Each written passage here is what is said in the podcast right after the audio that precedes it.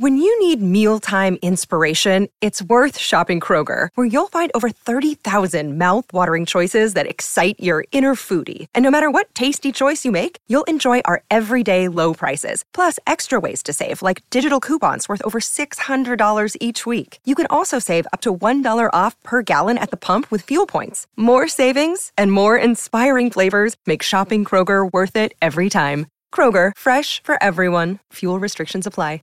Here it comes again. Lunch. Will it be the same old, same old? Or are you ready to take a vacation from the ordinary with the new Jamaican Jerk Turkey Sub at Firehouse Subs? Freshly sliced smoked turkey breast, craveably sweet mustard sauce, and a hint of Caribbean seasoning. Just $5.55 for a medium. Save time. Order the new Jamaican Jerk Turkey Sub on the Firehouse Subs app. Firehouse Subs. Enjoy more subs. Save more lives. Participating locations, limited time only, plus tax prices may vary for delivery.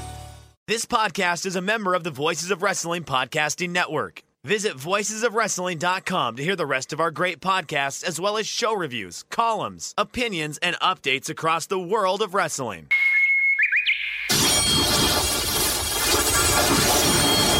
In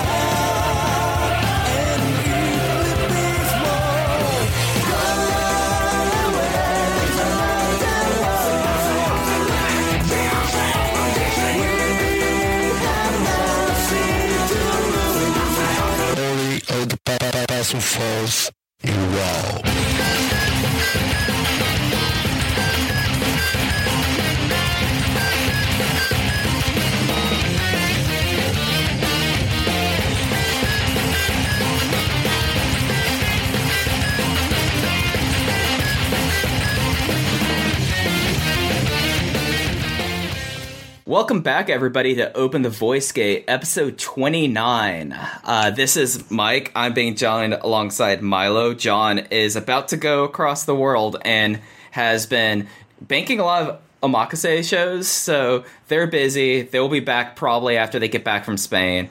But, anyways, Milo, how's it going? It's going pretty great, pretty great. Um, settled. I moved from Tokyo to Kyoto Mm-hmm. Uh, for work, and um, I'm really liking the city. It's really nice, and also it's close to Osaka, which I love. So, Yeah, because you're like in the heart of Kansai now, right? yep, So, um, yeah, I- so if I'm right, you're going to one of the uh, uh, Champion Gate shows, right? I'm to both. Oh, you're going to both. Oh, right on. Yeah, yeah. I thought you know with a double show like this, it's Mm-hmm. go to but don't do it all, right? Yeah, totally, and especially I want to I want to see everyone. I want to see all the title matches, especially since they spread them out over the two days. yeah. So Though uh, I've always been interested in in Kyoto as a city, just because like when I was a kid and you used to do like your like small like geography classes, and it's like okay, I took Japan. I was like okay, there's Tokyo, but this is Kyoto. Kyoto is the former capital, and it's really cool. So have you have you done a lot of exploring around there since you've been there? A little bit. Uh, well, I did go to the Imperial Palace, of course. Yeah. Um, I really like walking in like the old town in Kawaramachi and Gion. It, ha- it has like lots of old tea houses and just old like buildings and micro as well.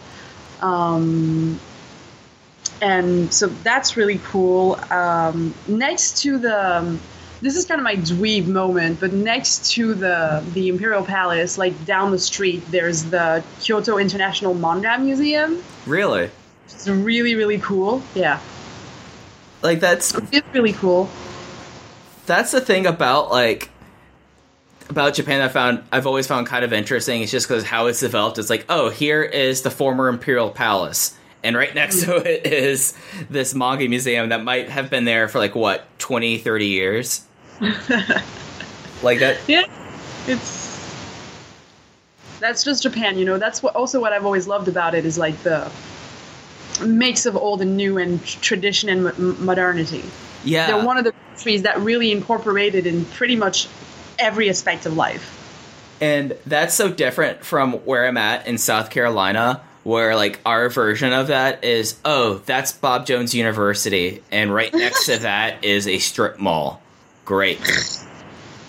like it's, I I don't know if there's very many things in my area that come even close to how old the old Imperial Palace must be. It, probably not. Yeah. Probably not. But there's a lot of old stuff in mm-hmm. Kyoto in general. Since it is, you know, the historical capital of the country, there's not only the imperial palace, but there's lots of like the former shogun's house is there, and there's like a million temples and shrines, and from all periods pretty much. So That's insane. it's it's a really beautiful city. It's so quiet compared to, to Tokyo. hmm like really but i honestly kind of prefer it because i'm a country like i'm a country boy. I you know i lived in paris for four years but i still you know grew up in in the countryside. So sometimes i just need you know the calm and the city that doesn't necessarily go like 100 miles a minute. Yeah, th- that's always one of the things that kind of has intimidated me about the prospects of going to Japan is like like you, other than when I lived in Miami for 5 years, I've either lived in the suburbs or in kind of smaller towns. So, just like the idea of being in a town that's 24/7 go go go is just too stimulating for me. Mm. Like I I have to be able to see the stars. I want to be able to sleep quietly. And you know, just like the the mass of people after a while just kind of gets to you. I couldn't be like John and live in New York most of their life, you know? I could not But anyways, to, to our task at hand today, it's been six weeks since we recorded. I had to check earlier to see what episode it was, and our last episode was the awards one back in the beginning of January, and a lot of stuff has happened in Dragon Gate, hasn't it? it kind of yeah it's finally picking up and it's been real interesting and we're going to get into the shows but like from like a kind of a i don't want to say global because that makes no sense but like in an overall feeling like what's your feeling about dragon gate so far this year so far, um, I'm liking it a lot more than last year. I feel like they're finally doing stuff that we've been begging them to do for a while now. it, it, especially it seems with the jimmies is like given what happened at Corkin and I, I saw and I saw a photo of this and I had to look up and see what exactly was going on where it looks like Kagatora now is seeming like he's lobbying to join Tribe Vanguard a little bit. Did you check that out? Kagatora, please. Tribe. Just as just as soon as uh, as we thought you were in a good place, things have to, have had to change. But yeah, I totally agree with you. I think it's an interesting year so far, especially comparing it to 2017 where everyone was getting injured and it's just been like we're going to push pause until we know what's up with Yoshino. It seems like they're trying a lot of different things, and it, and it seems like that's going to be continuing up to uh, Champion Gate weekend and the Cork, and that's only two days afterwards. That's kind of crazy. Like I know they usually have those pretty compact, but not within not having three kind of Yeah, bigger within- shows. Yeah, Each other. Yeah. three shows in four days. They only have a day off between uh, night two of Champion Gate and the uh, Corkin show. That's nuts. Really? Yeah. Oh, it's five. The, the five. The fifth. The yeah. five. The five. The fifth. Sorry. Oh yeah, and Korakuen is on the sixth. yeah. Uh, I hope. I hope I can watch it. Yeah, it's been kind of weird this year with watching uh, Dragon Gate, especially like as like an international fan. I usually I I'm one of the few people who's not had the issues of Nico Nico, but they've kind of scaled back their Nico Nico live It's viewings. Is it only uh, single cam for a while now? No. Yeah, and it started in January, and originally the idea uh, or the the party line was, hey, they're doing. They weren't able to schedule it in time. They didn't have the broadcaster, but then they did it again in February. So it's a single cam with no commentary, which is kind I feel like that's the way Dragon Gate is meant to be watched. know? I I liked it, and I feel like I'm I feel like I'm the contrarian because how much like hmm. people have complained about like New Japan single cam shows during the G1 and other tournaments, but I liked it because Wait, oh, oh sorry. Hmm? You were cutting out there for a second, no, no, no. I said go ahead. but uh, I like it because for one you get to hear the audience. And hmm. especially like like during the Dreamgate match on the seventh, like being able to hear the audience and. And the KZ calls without the commentary. And I'm someone that I kind of zone out of commentary anyways. like, and it, and it's not like a language thing. It's like even in the U.S., I, unless you're horrible commentary, I don't notice. Like it just Okay. goes in one ear and out the other. But like you're able to like hear all the crowd calls and the camera. It's not a fixed like okay we're we set we set the camera hit record and walk away they have a cameraman on it that's like panning back and forth and we'll zoom in a little bit so it's not like you can't see it's not like if it's like during like the the uh, the dreamgate match is not like that you just saw like just a picture frame view of it like it like it moved with them which was nice it was annoying though for the uh, three-way match because they did crowd brawling and you couldn't see yeah, them when there's that's what I mean. Yeah, right. Because Dragon Gate loves that and loves lots of movements. So I feel like some matches for them definitely suffer from only having single cam. Yeah, yeah, but really that was my only complaint about it. Like it was it was a really cool experience and I'm definitely going to be someone that if they keep on doing this for live Corkins and maybe even for Champion Gate, I'm going to still order them that way. And it's also cheaper. They took off uh, 500 yen now for each show. It used to be $15 for or 1500 yen. It's basically the equ- the exchange rate's basically 100 to 1, but it's but now it's down to a 1000 yen, which is nice. So, That's fine. yeah. But yeah, yeah, yeah. No, I just meant I hope that I can watch it like with my work schedule. Oh. most of it. Oh, totally. Yeah, that's completely I'm- understandable. I mean, when the main event rolls along, I'm probably just gonna lock myself in my room with my computer. But sure. yeah, for the re- the rest of the show, I'm not sure.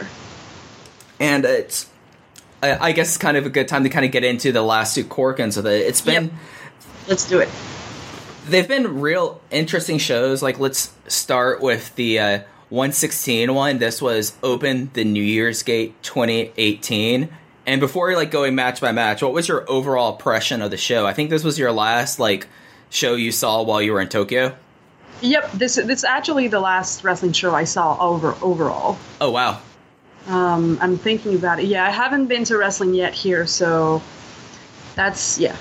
I miss it. I'm gonna go back. I have literally KBS Hall is 30 minutes away from my place. Oh, I'm so jealous. I love like when they used to tape KBS Hall. It was my favorite venue. It's so like it's so beautiful. I can't wait to go there. So, but no, I really, really loved it. Honestly, there was gr- the there was a great energy overall in the building. I feel like you know, spurred on by all the new things that were happening. You know, the new the new foreigners were there. Uh, KZ made his challenge and everything like that. So, honestly, I had a really great time. I had a really, really, really great time. It was very like mm, I, you know, ever since I've I've gotten here, I've been to a lot of wrestling shows alone Mm-hmm. because I don't particularly mind it. Um, and especially Dragon Gate, I don't mind because I'm just so focused on whatever's going on in the ring and you know the crowd and everything that if I went to someone, if I went with someone or didn't, I wouldn't even notice the difference. Right. So yeah, I really I had a lot of fun.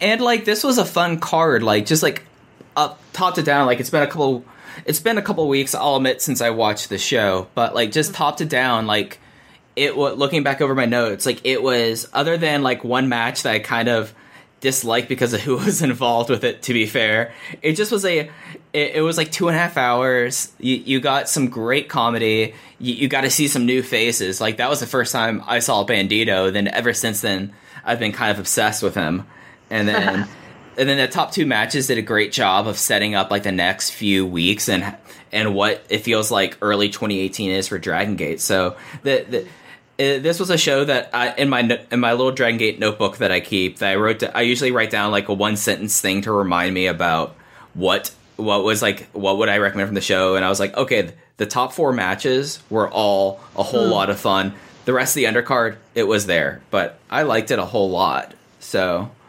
uh, yeah, I I don't know if it's a show that I'm going to remember a whole lot of other than KZ's challenge and uh, Foreigner's debut, but it was it was great. I liked it. So at the starting at match zero, it was Kaito Ishida versus Yuki Yoshioka, and Kaito got the one at five minutes and 31 seconds with a one dot sec, and I liked it. It was probably my favorite match zero in a while. Yuki's gear is still so freaking tragic though. It is, and he got a haircut too. That's pretty good. I like his hair. I like his haircut.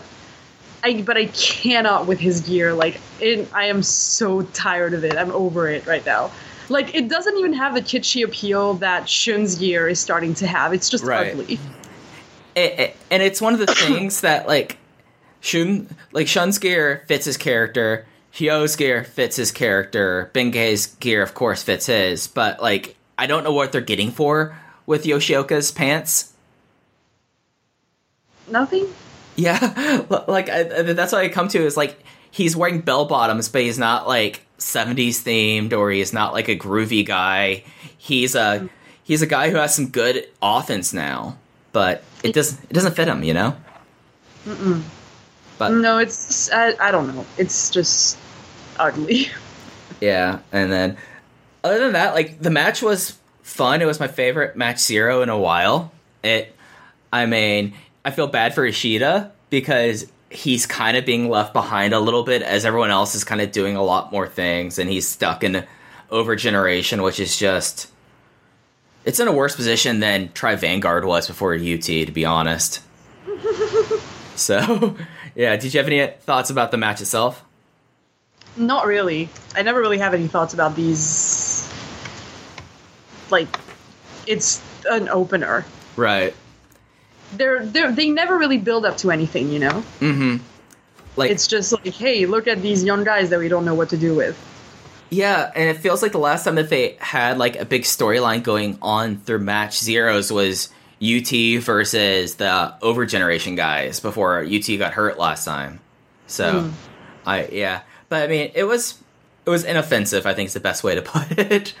So yeah. yeah. Okay. So match one where we where things did pick up a bunch was a uh, eight was an eight eight man tag with uh, on one side Genki Horiguchi, Jason Lee, Benkei, and Kotoka, and they face Kagatora, Kness, Mondai Ryu, and Shun Skywalker. And Benkei got the submission win over Kagatora with a Sodiga. The, I practiced this before we started. The Sodega Rami his new submission move.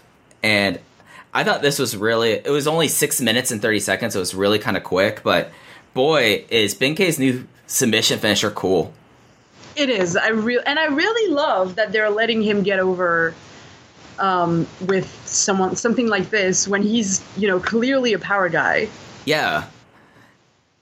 And, and the best way to describe this move, because I he did not do it on the other Korkin, is it's a it's a ver- variation kind of I would say of like a camel clutch, but instead he has like a full Nelson. He's off to the side and he's twisting their their head and neck and back upwards. So it looks He's re- definitely like, I am going to kill you. This is Benkei's thing, you know? That's his character. Just and, and as we'll get into later, like that they've really hammered that point home.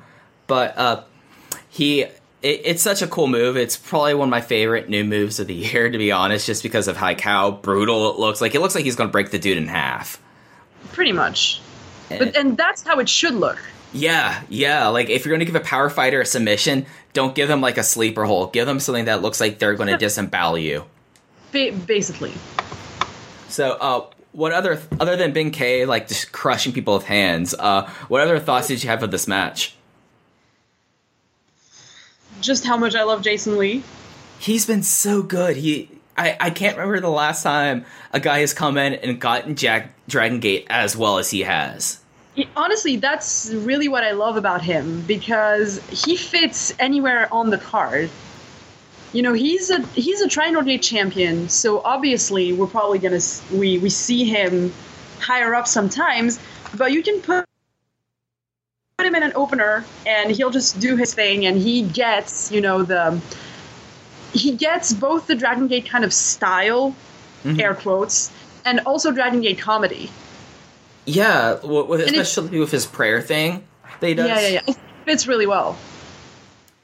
It, and it's one of those things that I don't know how many of the Dragon Gate guys you follow on Instagram, but Only Yeah. Maximum and Yamato. That's fair. That's fair. I have I kind of follow almost all of them just because I like every like morning waking up and flipping through their Oh, and stories. Eita. And who? Eita. And Eita. Eita's is Eita's is pretty okay. It's pretty tame. It's pretty tame, but I love like Jason Lee between like Jason Lee and Big R. Most of the Oh. most of their Instagram stories is, is just them out drinking and eating, and they look like they're having the best time, and they've already become good friends. It's so good. It- Maximum is the best family. It, it is, and Big R is surprisingly good at Instagram. It's something I wouldn't sus- I wouldn't have suspected, I guess. But it was it, it's a cool thing. I love Jason Lee and Dragon Gate, and thank you WWE for passing on him.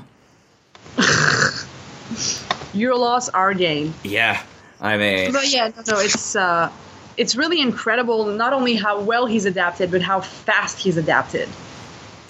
It was pretty much from like the get go, right? Yeah, yeah, yeah. He just he came in and basically just fit in right away. and it's something that like when we get to the international tag match i feel like that a couple of guys in that match both got it uh, right away as well like it, it's after seeing like how awkward a lot of the gaijin have been historically like this mm-hmm. is like this is going back to like when they first like brought in people like jack evans and they would have other people along with them like eric cannon and chris bosh who are just like american indie guys who who just did not get dragon gate. But everyone hmm. does and it's great. So I, I thought it was a fun i thought it was like a fun opener shun. Like like what you were saying his gear is so bad that it's endearing. And he's gotten better too he's smoother with his high flying and I I even liked Genki kind of being like the odd man out on the Maximum team too. Like he was, uh, like he was fun. Like it brought some levity that's good for the undercard matches, you know. And it, it was a fun match. It was it was a fun first match. I always love that each year Mondai Ryu also has his sash that he wears down to the ring. He's, he's cute, honestly. It, he he's kind of like an endearing mascot in a way. Like I didn't expect him to be so entertaining as a face, but he's been great. Honestly, yeah, I thought he would because he's been doing it, doing his heel thing for so long and being this sort of like little shitty heel Right. so well. But honestly, he just kind of like he ran with it. Hmm I think because he's weirdly popular. He is, and it's That that gives him motivation as well. oh yeah. Like I remember, like when he first like turned heel, and he and like there were people in the crowd who like wear like bags. They drew uh, Mondai Ryu masks on in the crowd. Like he's ha- he's always had like this weird devoted fan base, and it's great to see that like as a face he gets those cheers and. As we get, as we, the more we'll talk about these shows, he's been the most active member of Over Generation. It's been him and uh, Yosh- It's been him and Kaito Ishida in a way, and you know he's and, and saying that like Shima was on this card, he was not on the February card. Like he's the high, unless you want to count Gamma, which he's the creepy uncle. He's like the most active member there. Fucking Gamma. We'll, we'll, we'll talk about fucking Gamma like in a couple minutes. Oh yes, we will. Uh, all right. Yes, we will. match number two was the Antias team of of Yasushi Kanda and Takashi Yoshida versus BB Hulk and UT. Yoshida beat UT in seven minutes and thirty one seconds uh, with the power bomb. And Milo, we gotta talk about Antias. Like, Do we? so, Do we really? I, I mean, I really don't want to because they're such like a hand wave for me at this point. Mm-hmm. but so Antias now Okay, tell me your is is the former Berserk. They don't the, the, their theme music. I've kind of warmed up to it, but it's not really a good heel theme in my mind, especially considering past heel units. Because like, I, I, I you're well on record about Berserk and and, and your disdain of them, but Wolf's Soldier fit the unit. Wolfish Soldier was a good song. I'll But- admit. But like this Antias theme, it's weird. Like it's I don't know the best way to describe it, and It is slimy though. it is slimy, which which fits Eita's new character. So I'll hmm. give him that. I agree with you on that. But like the logo is terrible, and and and T Hawk's gear because I was watching the I watched the Osaka show from January before I watched this. He had, mm. he had some of my favorite gear in Dragon Gate with like the paisley and like all this all of like his somewhat face stuff crossed out on his gear, but mm. but he has like this really bad pair of tights that's red and black and then has a silver skeleton on it like he's trying to be La Parka. It's You know which one I'm talking about, dude? Yeah, yeah, yeah. It's terrible. And I don't understand it, and I don't like it. I like the, the his old year better. yeah, yeah, yeah. And it's just like I want them to develop an identity and mm-hmm. if the identity is being sleazeballs, then oh boy, lean it lean into it, like make your but then make your gear more sleazy looking. Like, please, just if you're really gonna go into it, just like bring back the deathmatch, like the big air quotes again, deathmatch gear that he had for um, Berserk versus Jimmy's. Yeah, like Like, if you want to look like a trash bag, really look like a trash bag. Ask Eita; he has lots of experience with that. But but you're right. Like li- li- like if you want to look if you want to be a bunch of hobos, look like hobos. But so the like I thought this was a pretty good. I thought this was an all right match to be honest. Like UT and Kanda had a good sequence together. They had Hulk in the ring against one of the few people he has chemistry with in Hulk and Yoshida. And it for for what for the time given and the kind of match it was, I thought it was all right. What did you think? Uh, uh, Pretty. I don't really think anything about them at this point. I'm like, Yeah.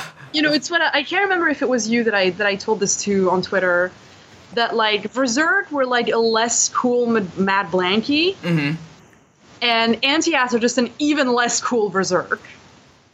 Yeah. So eh. there is nothing about them that interests me.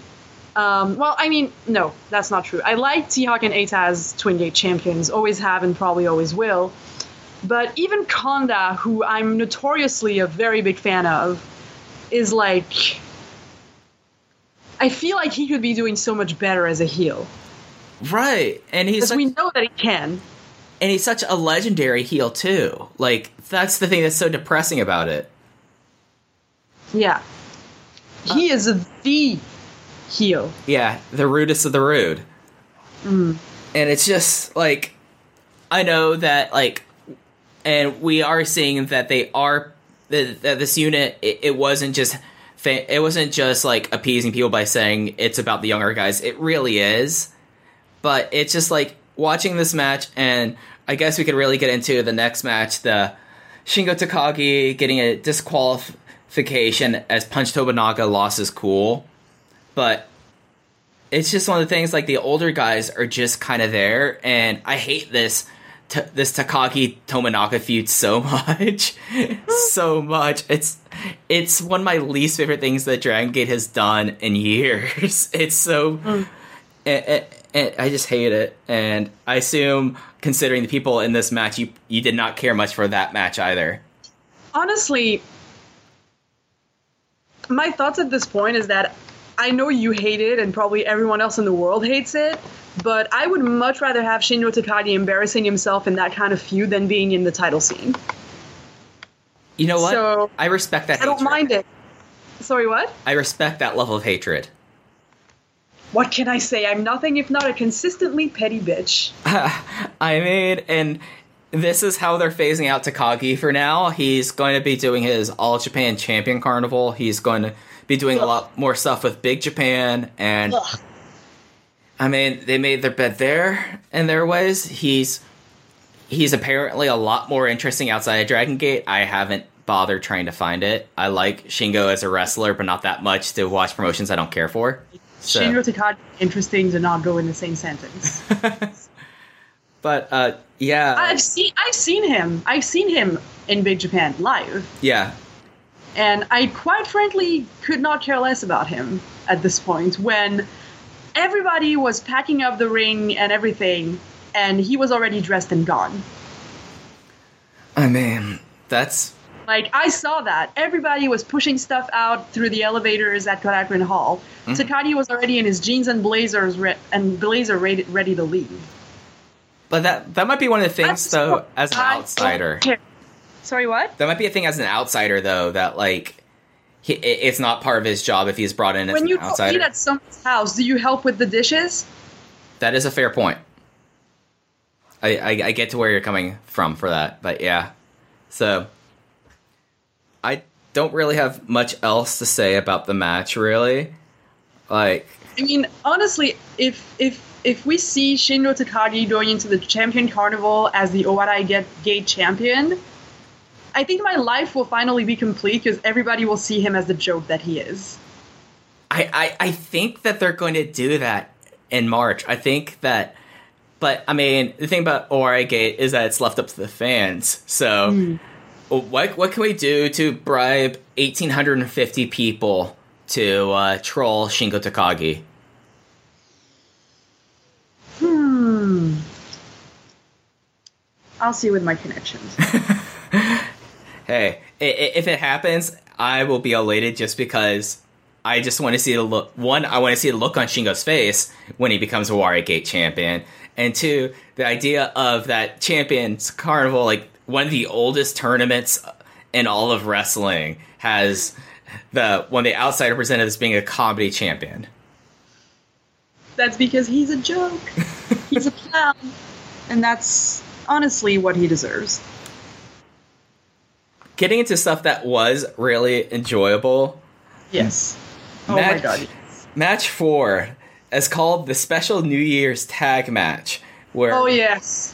where it was Yosuke Santa Maria, Hyosuke Santa Maria, Ryosuke Santa Maria versus the S&M Machine Guns, as they call oh. themselves, Shima, oh. Gamma, and Don Fujii. It was a weird decision where there was a you, there was a simultaneous uh, three that three of the, there was three pairs of kissing that happened, and it was determined that Yosuke and Hyosuke both kissed Shima and Gamma at the same time, whereas Don Fujii was kissing Ryosuke at the same time. And this is the match I re- this is one of the two matches I really wanted to get your live impression of.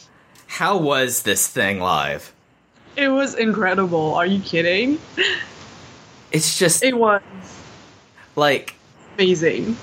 They held off on doing Gone Kids until this match, and they brought children down in the ring. And we should we should describe what the S and M machine guns were wearing. They had masks on, boas, full and full body stockings. full body stockings with underwear on, except for Don Fujii. Don Fujii wore tights. Don Fujii don't care. I, I think Don Fujii does care because he made sure to wear something that had his logo on it.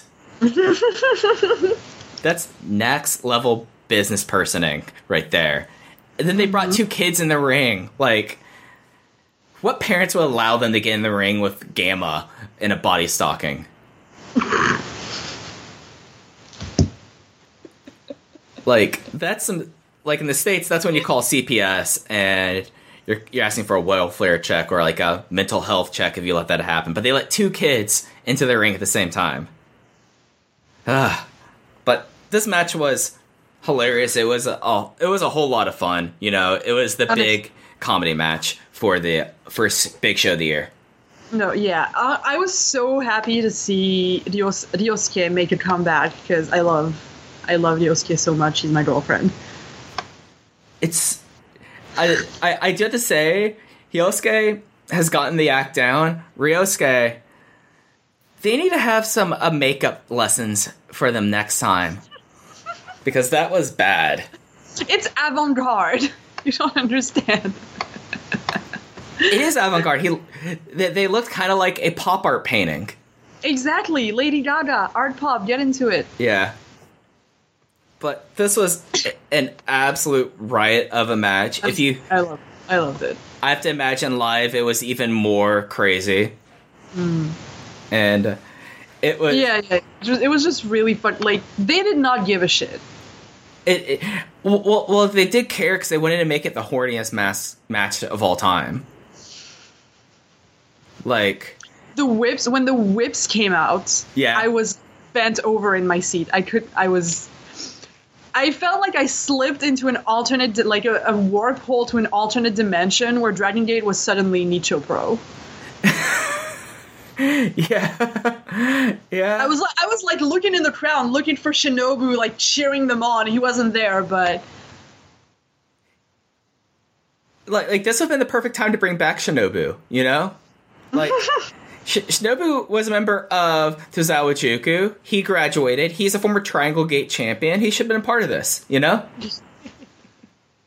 but uh, the craziest thing, or like the most perverted thing in the match, is when they made a full on human centipede. Oh god, yes, yes. Uh, the the ah, oh my, oh god.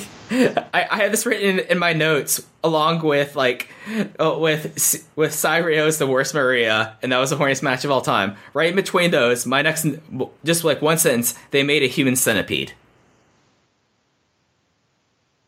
I It was something, I don't want it.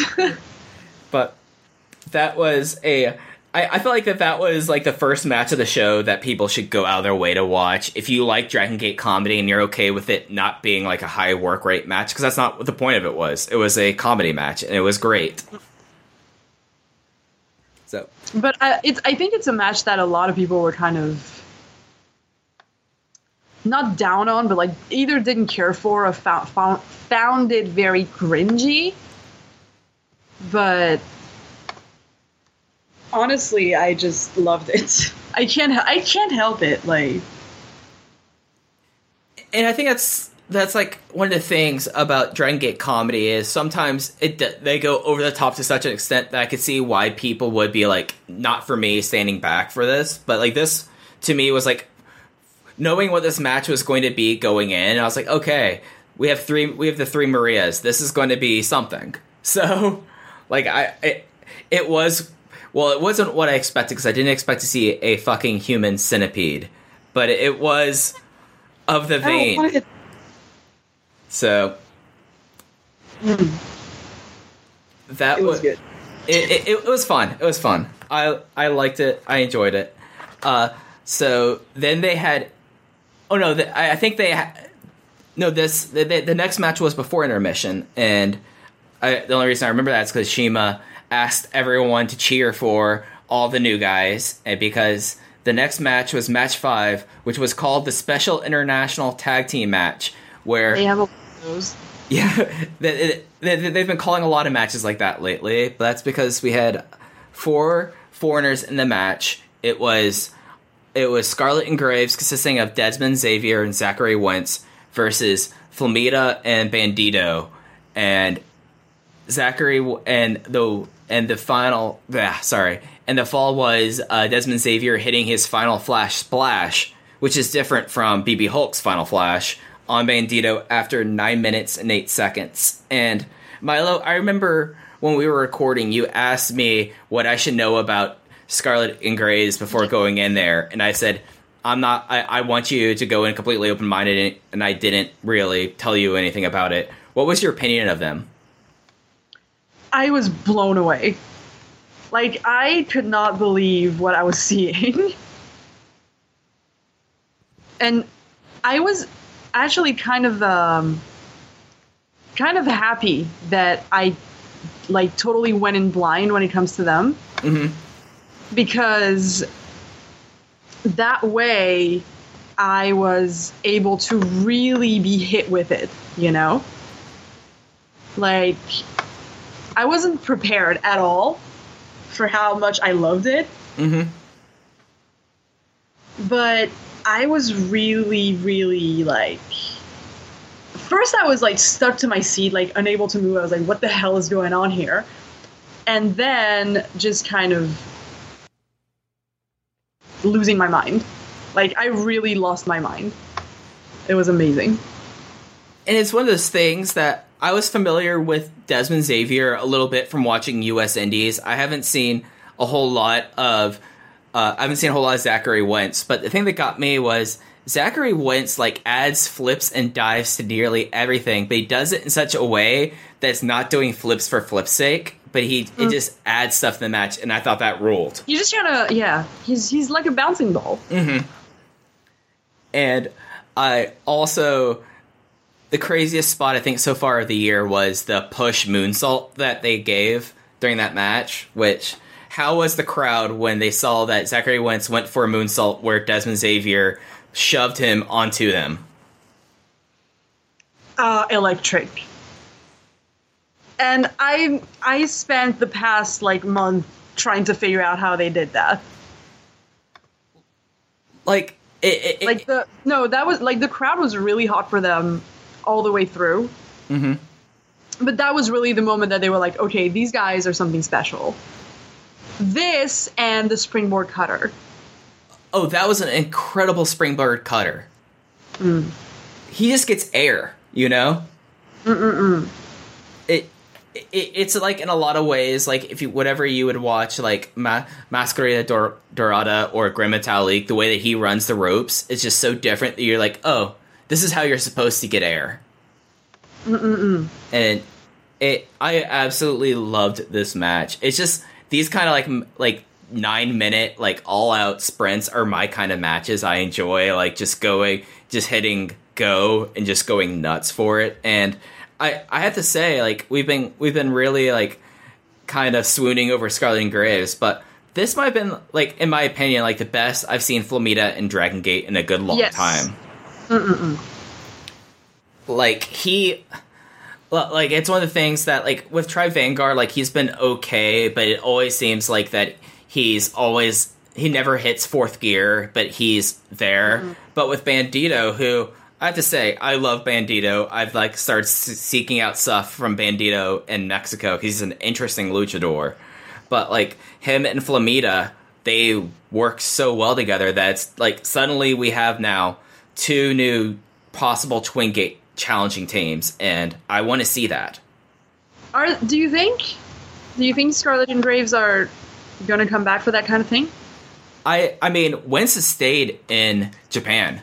Wentz has been there ever since like the start of that tour. Like he's he's stuck around and he seems to really like it. I think Desmond Xavier, I thought he had some dates in the US. I'm gonna look up to see and that he was that he couldn't miss that that's why he wasn't still there. But I think like down the line, I could see them being a challenge team. Like they bring back like Summer Venture Tag League, I could see them being I would mind. Honestly, they're pro. They're like I this right now. The the crop of, of foreigners that are in Dragon Gate are probably the most enjoyable that it's been since like 2012. Oh yeah, like, like since like the beginning of the Uhaa days, like, mm-hmm.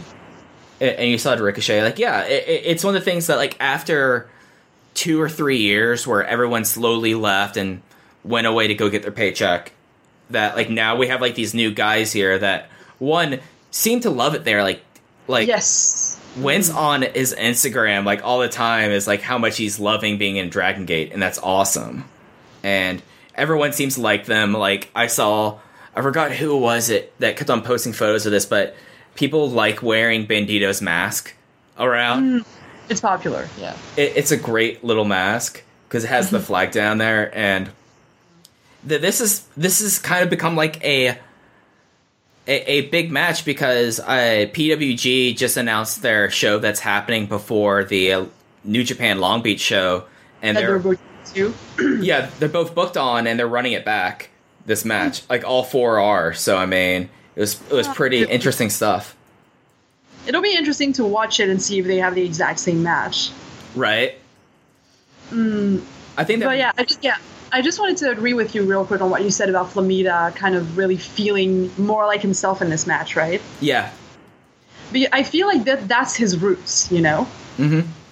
That's going back to he. Of course, he has his perennial like Brave Gate challenge and stuff like that, but I feel like that's really what he loves to do the most is those big, flippy tag matches. Where there's not really any other stakes than entertainment. hmm So I really enjoy him in that kind of setting, and I'm glad, you know, because I feel like we've kind of soured on Flamita because of the, you know, aforementioned um, perennial Brave Gate challenges. Mhm. Um, but I still think that he's one of the most enjoyable parts of Dragon Gate when he's there, yeah. and I'm really glad that he was able to find that again. and it, and he's with someone and Bandito who like as I said like I've like watched some of his other stuff and he is his own style of wrestler in a way that like he's a different kind of luchador than than Flamita and it works so mm. It, it, it's really cool like him like the whole like jumping up onto their shoulders and then doing splashes is a really neat that it's a really neat thing. Sorry what, what were you saying? No, I, I was saying right. So I, I'm totally down with them, and apparently, uh, one of the things that has been going on in the last few weeks is that Shima went down to Mexico because he wanted to go visit DTU, which is Flamita's old promotion that he came from, and they found a guy that's going to have a tryout sometime soon. So that's going to Oh. be real interesting. Yeah, his name is Moria. He might be 17, to be honest, because DTU guys like like they start training kids like as like an after school activity in that area. So it'd be like, oh, instead of like going to daycare, like kids would go down to the gym and learn how to do rolls and Why, stuff. why is this such a regular topic in our re- in our recent conversations? Oh, uh, what seven and eight year olds wrestling? With eat no, the like just really young kids training. Like in we, we talked about it in esports, we talked about it in K-pop, and now we're talking about it in wrestling.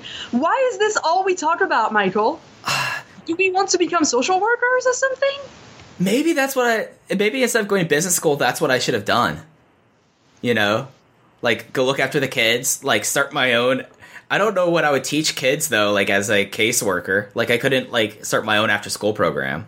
Like You could become Peanuts as caseworker. oh peanut. Uh, Just follow him around, you know, spray spray mist in his face when he gets too warm. Feed him cookies.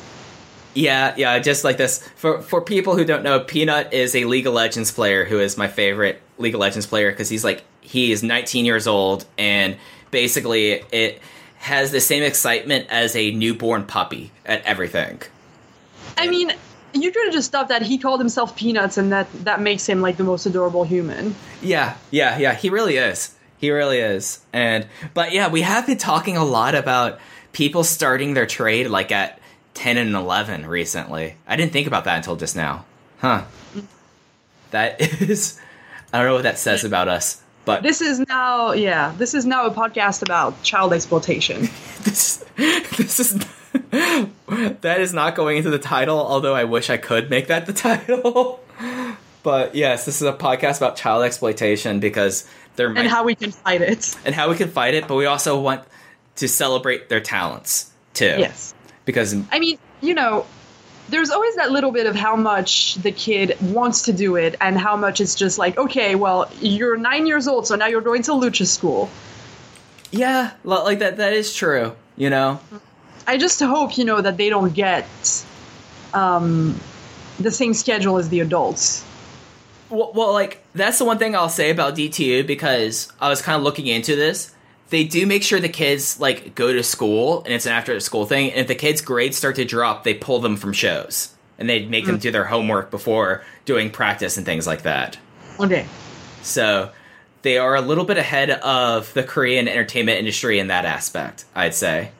I mean, I was I was actually reading up on that um, recently, and I think it's it's only recently that they had to pass a law in the Korean entertainment industry saying like minors cannot be forced to work between like 10 p.m. and, and 6 a.m. for example. and that's so insane because like people who are like kid actors in the United States, they can only be on the set for like four hours a day. It's hmm. about four hours a day, and they have to have so much schooling. There has to be a tutor on set. A lot of places you also have to have like a caseworker or like a supervisor on set just because. And the idea it's like, hey, they were having people work on they were, they had like these at esports athlete or K-pop stars or actors be on set at like 10 30 2 a.m without saying hey that's a bad idea. That's nuts. That is absolutely nuts. I mean, there's a there's a lot of things that are nuts about that industry. Um, yeah yeah that is and and I, I just saw there's like a new interview that came out with some guy from a group talking about how his agency have like enforced even more rules recently from everything to like diet control to dating bans to all of that kind of stuff and i'm just like this is this is fucked up that's insane. like this shit is this shit is fucked up and it's one of the things that you would hope that things would get a lot better, but we'll see on that. But uh, yeah, that that that's nuts about like that kind of enforcement because I know that like that was a big issue with Okada, like when he ended up like di- when it came out that he was dating the voice actress because Aww. because like you don't Yeah, announce those and things. The, her fans, her fans went crazy because voice actress fans, um, and like every everyone that kind of like markets themselves as an idol has crazy ass fans. hmm It's like it's really disheartening too, you know. But there were lots of I don't know. Yeah, it, it, it's a it's an interesting look at like culture, especially like when we talk about like even like in wrestling in a lot of ways, even in Japan, it has other like strict rules. Like especially with Joshi wrestlers, it was like the old three no's that you couldn't have, which with time have kind of gone away, but some companies still enforce. Like there's like the idea of like how they put restrictions on wrestlers that is kind of similar to that, but not to the same extent as you would hear for like these K-pop stars or like causing this sort of like outcry. Yeah, the thing the thing that often happens with idols like um, like um, Mimori Suzuko, Okada's girlfriend, and K-pop idols and stuff like that is fans get a weird sense of entitlement that because they pay, Mm-hmm. uh, they like they they say something that's kind of along the lines of, "Well, I pay for your lifestyle, so you should respect me and not have relationships," which is fucking like. Entitlement. Do you hear how insane that sounds? I, you know, I think you get Like- so tunnel vision that they don't need that doesn't even cross their mind, but it's absolutely insane. like they they feel like it kind of exposing like exposing their private lives or having relationships is like disrespectful to the fans because the fans pay them Yeah. that Yeah. like that is the most that's i'm sorry that's the most head ass shit i've ever heard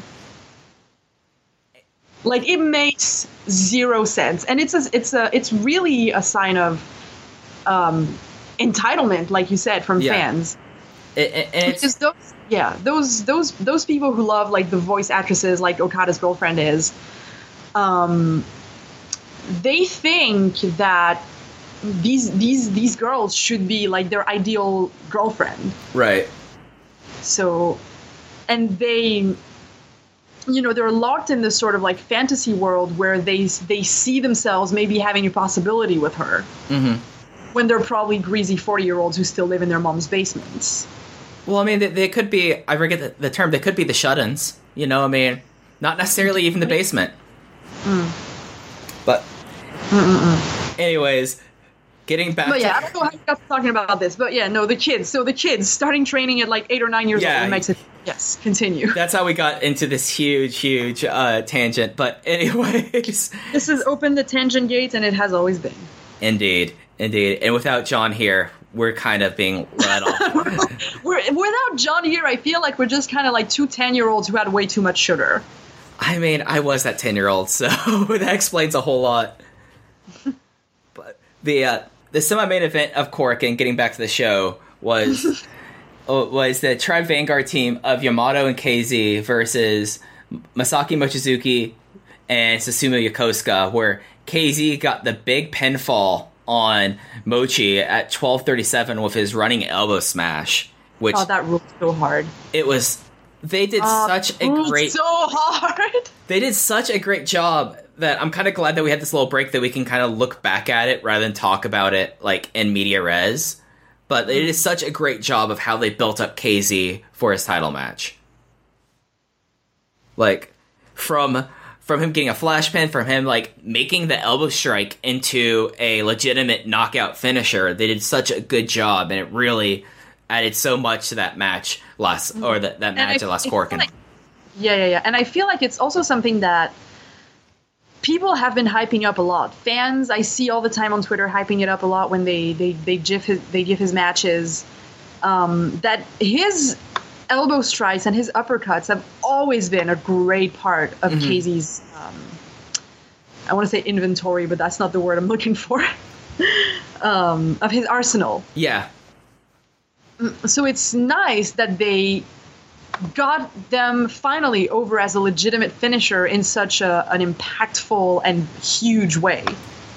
and and there's no better way of doing that than like suddenly doing that to Mochizuki and getting a three count. Like that was so cool, and I completely agree with you. Like he's had like these great strikes, at least dating back to the Dia Hart days.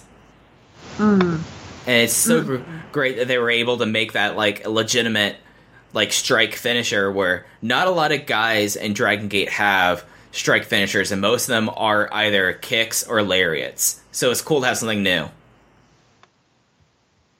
But yeah, I love this match. They're Yamato and Susumu have great chemistry and they had a really fun lariat segment and just like everything about this like made the Korakuen on February 7th feel even more special. Mm, mm, mm. I agree. And of course, right after that match was when KZ made his title challenge, and Mochizuki and, and Mochizuki granted it. Yes. And, and uh, the question I kind of have, because I was thinking about this, was: Were you that surprised that, like, after all the buildup, that they went away with that they went along with it, or that this happened? Because in retrospect, I I'm still a little bit surprised that they did it, and it's not like a negatively surprised. I'm like pleasantly surprised. I was surprised because I thought that they would never do it. Yeah, Like, at this point, I had kind of given up. hmm So. No, but the thing is that that's that's mostly the reason why I was surprised because I feel like the signs had been there a little bit because KZ had been pinning the previous Brave Gate challengers. hmm So the Brave Gate, Brave Gate, the previous sorry Dream Gate challengers, and um, and so there I felt like he might pin Mochizuki and make a challenge, but I wasn't getting my hopes up for it. You know. Yeah, and with the way that the Dragon Gate year works, it ended up being the perfect kind of Korakuen February challenger. Like, like when you think about it, because last year it was BB Hulk. I think in 2016, I'm just going off the top of my head, I think it was Susumu. So it, it, it, it ended up that instead of like going to like a tried and true challenger, why not try KZ here? And as we saw, he knocked it out of the freaking park. So, uh, I don't really because how long ago this match was. I don't really have much other memories of this match. Uh, how was the reaction live to the KZ pin? enormous. Like you, you know that this is someone that they love, and they've been waiting for him to get what he deserves for so long. Mhm. And I think that they'd been given, you know, so much in such small quantities. You know, there was like the first the Triangle Gate reign, but that was short lived, and then there was there were you know pinning Saito and Susumu and being like, is it going to happen? Is it not? So when it finally happens, I feel like there's some sort of um, uh, vin- they feel vindicted, Yeah, I, and I think we feel vindicted as well. I, I mean, especially I, I not to like completely toot your horn, but I mean, you ever since I've been on the show, at least you've been all about giving KZ a shot, and as it was proven, like they finally gave him his shot, mm-hmm. and it was, and, and we're just about to get into that card, but it was phenomenal. And but before we get to that, there was the main event of the January Korakuen, which was. Uh, which was the maximum team of Naruki Doi, Masato Yoshino, and Big R Shimizu taking on Young Antias of T-Hawk, El Lindaman, and Eita, with El Lindaman getting the pin on Big R Shimizu. And I have this match at three and three quarters, but I honestly, the biggest thing I remember from the match was that someone actually almost went off the balcony. So, That's what you remember? well, I mean, there also was there also was Shimizu bleeding a whole lot afterwards, but I'm talking about the match itself. Yeah, I mean, at this point, it's just the same old tired formula every single mm-hmm. goddamn time. So what can you say? I I do think that Eita and Lindaman, for people who only had that brief period of time, both in Millennials and and Berserk, have developed some good chemistry as a team. Mm. Which, I mean, if there's much to say about Young Antias, they have chemistry. So there was that. But it was kind of your usual heel win, I would say, with with Shingo Takagi coming out and decking Big R Shimizu so hard in the head that it busted him wide open, and he was bleeding pretty badly, to be quite honest. So I know, I was there, yeah, and and I. God, I fucking hate that guy. it just it, it was the wrong part of the chair, and it just was really rough. And And this is it's not the first fucking time. Mm-hmm. Like if you can't do a fucking chair shot, then don't fucking do chair shots. Shimizu had to use two whole fucking towels to try and stop the bleeding. He was wobbly as hell, pale as hell, and Shingo oh my god. I think at this time it's probably best to move on to the next Korakuen, where I'm just like I am so tired of him. well the the plus I'm so tired of him. He's not the he's not the wrestler that he was in 2015, okay? Mm-hmm. He's really not. He's descended into this sort of like the trashiest of the trash wrestlers like taking advantage of the fact that he's a heel to kind of excuse all of his fuck ups. And then he does something like this. Not like you pro- you saw the match and you saw the pictures. I was but I was there. Yeah. It just And it was like I have never I went to a big Japan show. I have never seen so much blood in my life. that's I mean, it feels like more and more he's trying to get into that style of wrestling, to be honest. He's trying to I, I, I feel like that being like such an Onita fan that he is, that like and like it, it's been said that like when he was like a kid, he wanted to either join All Japan or FMW. So I guess he's taking advantage of the fact of that and being a heel that he's able to do this kind of stuff. But dude, Yeah, do this kind of stuff to people who fucking agree to do it. yeah, like like that that Shimizu probably was not expecting to have his fucking skull split open.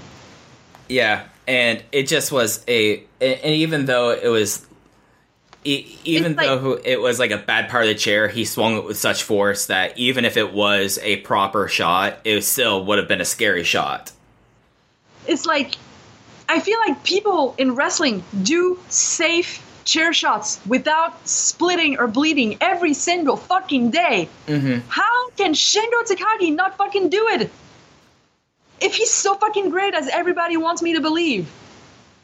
and it's one of the things that I think that with him getting kind of paired back, and it's very obvious with the booking that he is, especially with him doing other things right now.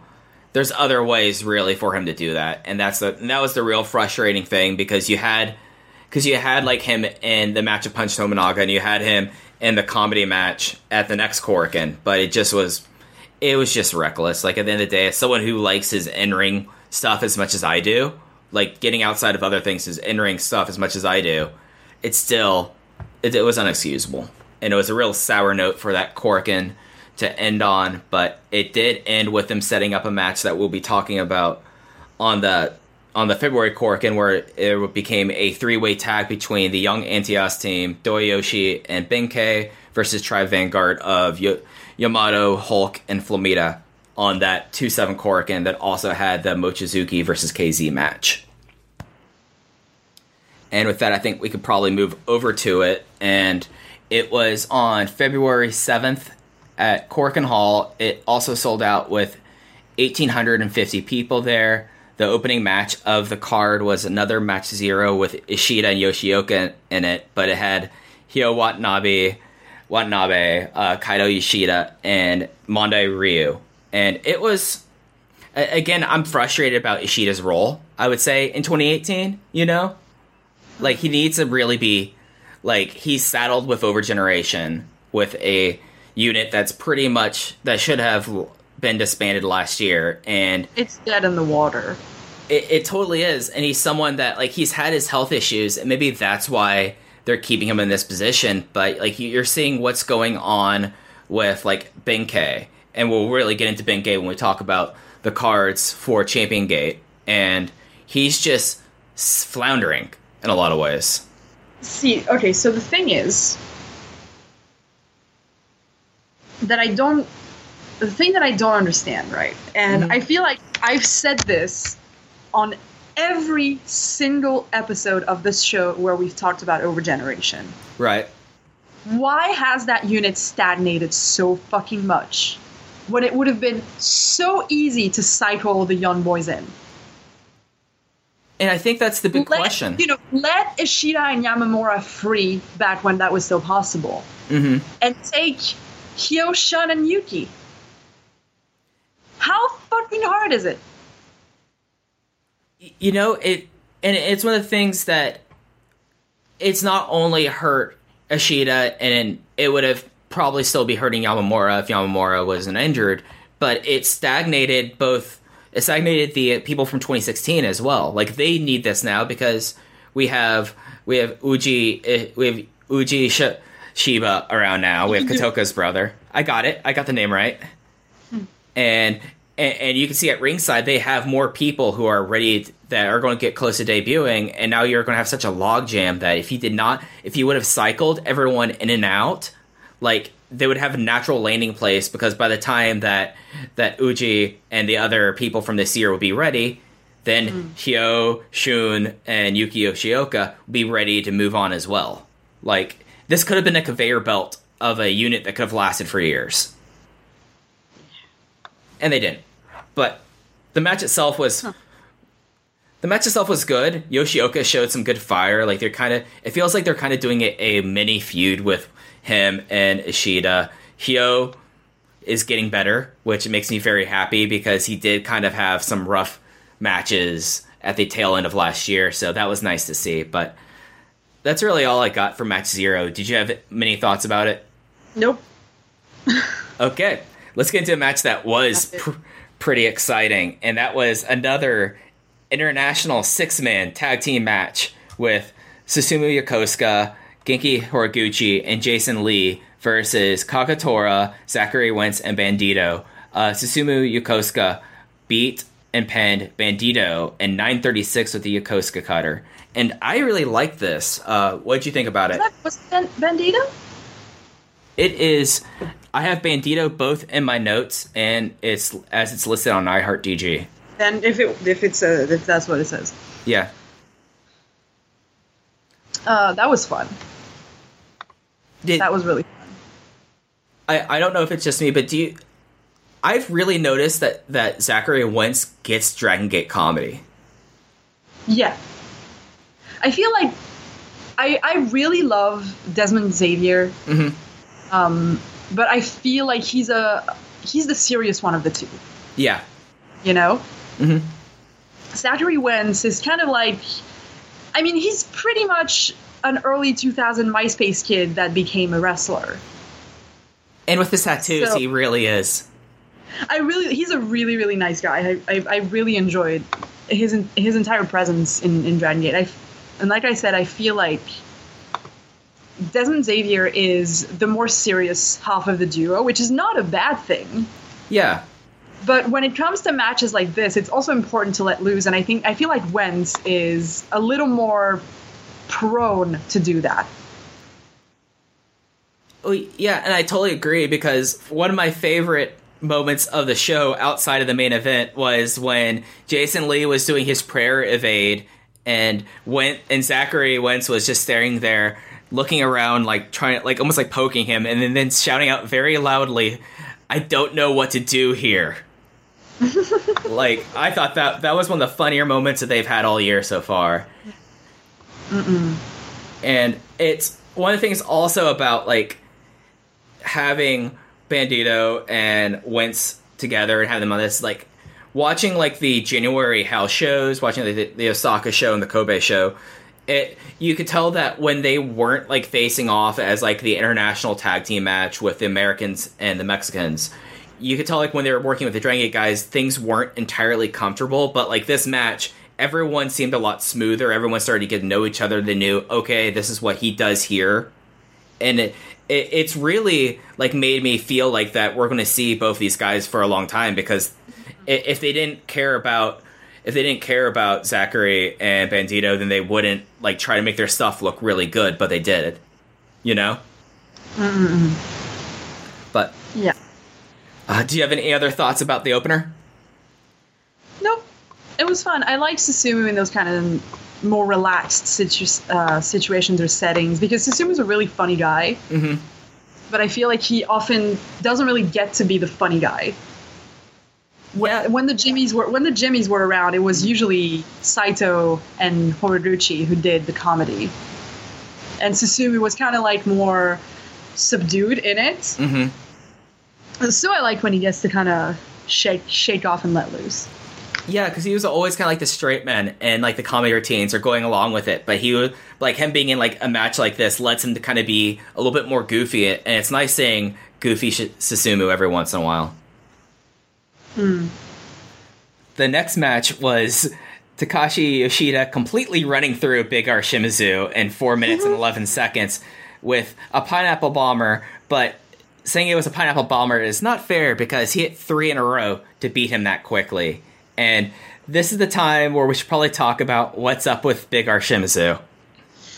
What is up with Big R Shimizu indeed, my dude? Um, you think they're gonna have him turn?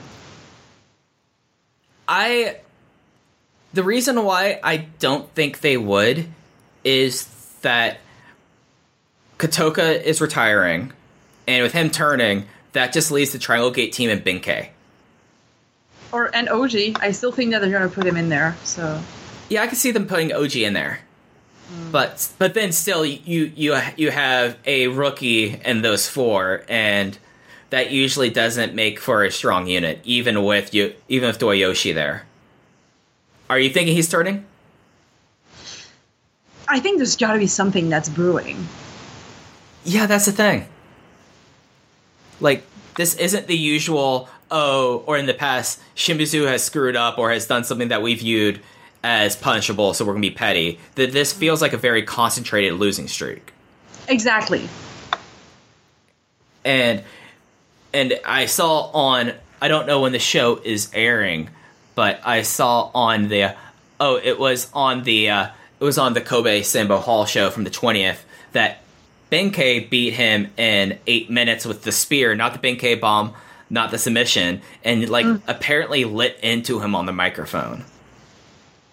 So this is something, and I don't. And that was a that the the, the Benkei match was a wasn't that a match that uh, Shimizu himself wanted? Let me take a look at what the Kobe results were for early January, because that sounds right. Because So it it it's even more humiliating. right, I'm not seeing this here, but I completely believe that that happened. Like I, uh, that sounds right. So, yeah, like that makes sense. That it was like Shimizu asked him for that because he was on the losing streak. He wanted to prove his worth, I guess. And it's going to be real interesting because, like, when we start talking about the uh, cards for both Champion Gate and the uh, March Korakuen, he's they're being put into very auspicious matches. for lack of A menace. yeah, especially that uh that, that Korakuen show where match three, Big R Shimizu and Benkei versus Yasushi Kanda and Takashi Yoshida. Huh. That's something's up. Hmm. Something's up. But hmm. yeah, like that's the thing. It, it it it really is thinking face emoji there, the match, because with how Dragon Gate likes to telegraph these turns, it makes you think that something's going on. Hmm. But Yeah. but for the match for that happened for four minutes, it was a fun four minute match. It was. It, it like It was Oh, go ahead. I think because I wasn't as invested in it as the previous Yoshida singles match, where I really wanted Yudi to win and he didn't. Right. Um, here, I I found that I was kind of able to let go of my t- t- like Takashi Yoshida sucks mindset and just enjoy like two boulders colliding into each other. Right. It was just like a big old beef off, just like two big dudes just slamming into each other for four minutes. just smack, just piles of meat, just slapping.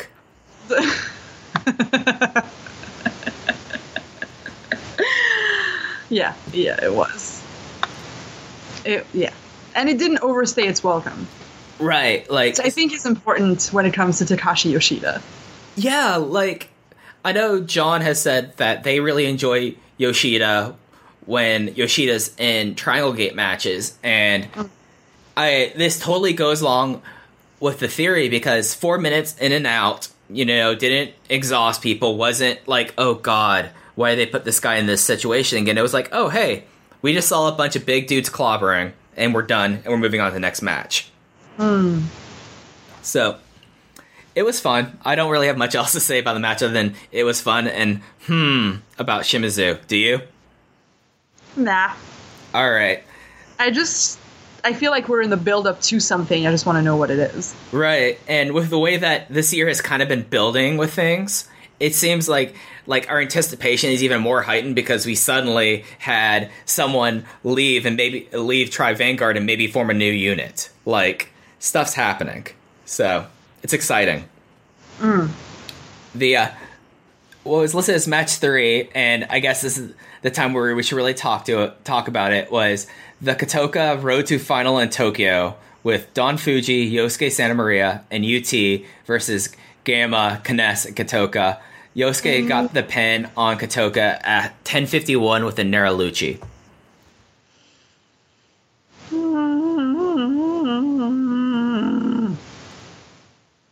Yeah, it's. I'm very happy that they are doing making such a concerted effort for Kotoka for his last month of his career. Yeah, they they did say I can't remember who said that. Maybe Doi or Yoshino that he would be free to team with whoever he wants. and it's nice because like we're getting like because I I thought this was a pretty fun match. Like when I was watching the uh, when I was watching the Gaora stream before I watched like not the Gaora stream when I watched the uh, the uh, Nico Nico stream. Since you don't have commentary, like you mm. could you could hear how much the crowd like really got into it, and it was just fun, you know. and with I, I figure that after he retires, we'll probably do a huge recap of his career and talk about that. But like for now, it, it it was nice having that. I all the other matches he's had so far in the series have all been the ones I've seen have all been pretty fun, you know. So hmm. it's sad he's getting out. He'll he'll be. I, I don't think he turns thirty. I think he just turned twenty nine, so he's not going to turn thirty until No, he just he just turned 28. just turned twenty eight. Oh, I thought he was born in ni- and eighty. No, he has to be born. He has to have been born in nineteen ninety. Duh. He was part of the millennials. yeah, yeah. Duh, Spears, you should know that.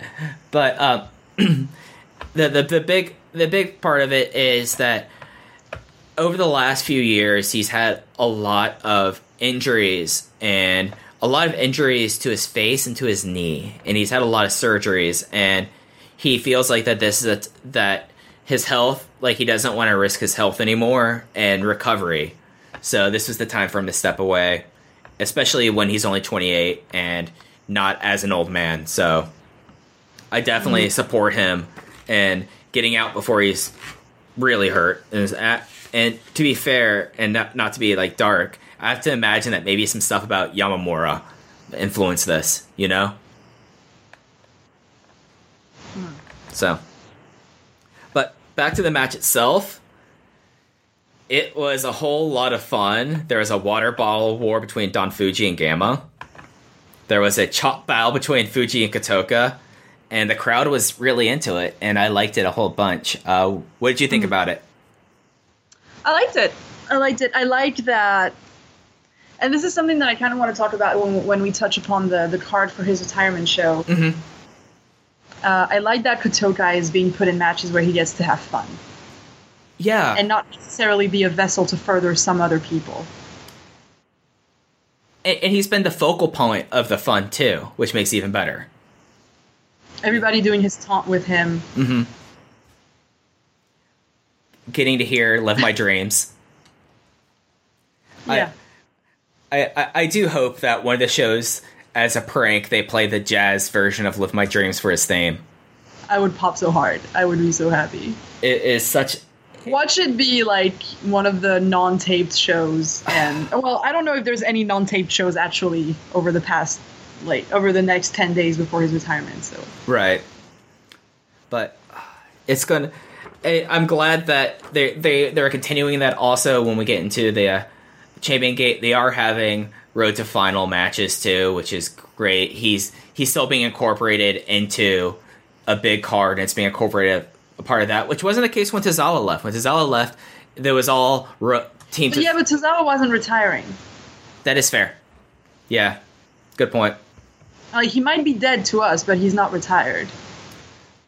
So I tried to watch 205 Live while I still have the free Oh, WWE you- network, Why and would I that? I got three months free, and I wasn't going to give them money, and I was like, well, it's here, and my favorite wrestler, even though he's pretty much non-existent, is still in the company, so I'll watch 205 Live, and it's sad.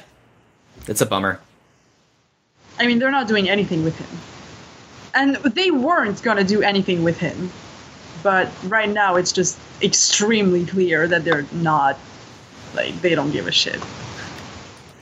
Yeah, and I will say though, they they are I guess with him not not letting him do anything, they did decide to like let him do his weird comedy stuff with him thinking that he could fire people. A very Tozawa thing to think he could fire people, but anyways, that we still have we'll, we'll still have about four more taped shows for Kotoka, so there'll be a lot more fun matchups for him to come.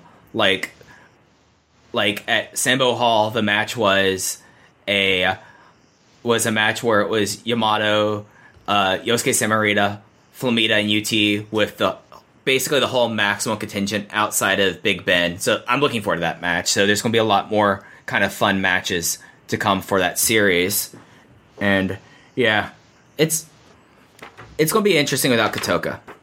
I'm I'm happy that I get to see him team with his brother. Yeah, like that. That's so cool that they're doing that. I appreciate that that they're that they're going to make sure that for which night is that? That's night two, where it's KZ and Dragon Kid versus Kotoka and OG. That should be a lot of fun. But the next match is my least favorite Dragon Gate match of the year.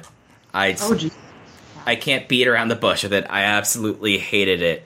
It was Ryo Saito and Punch Tominaga versus Shingo Takagi and Yasushi Kanda.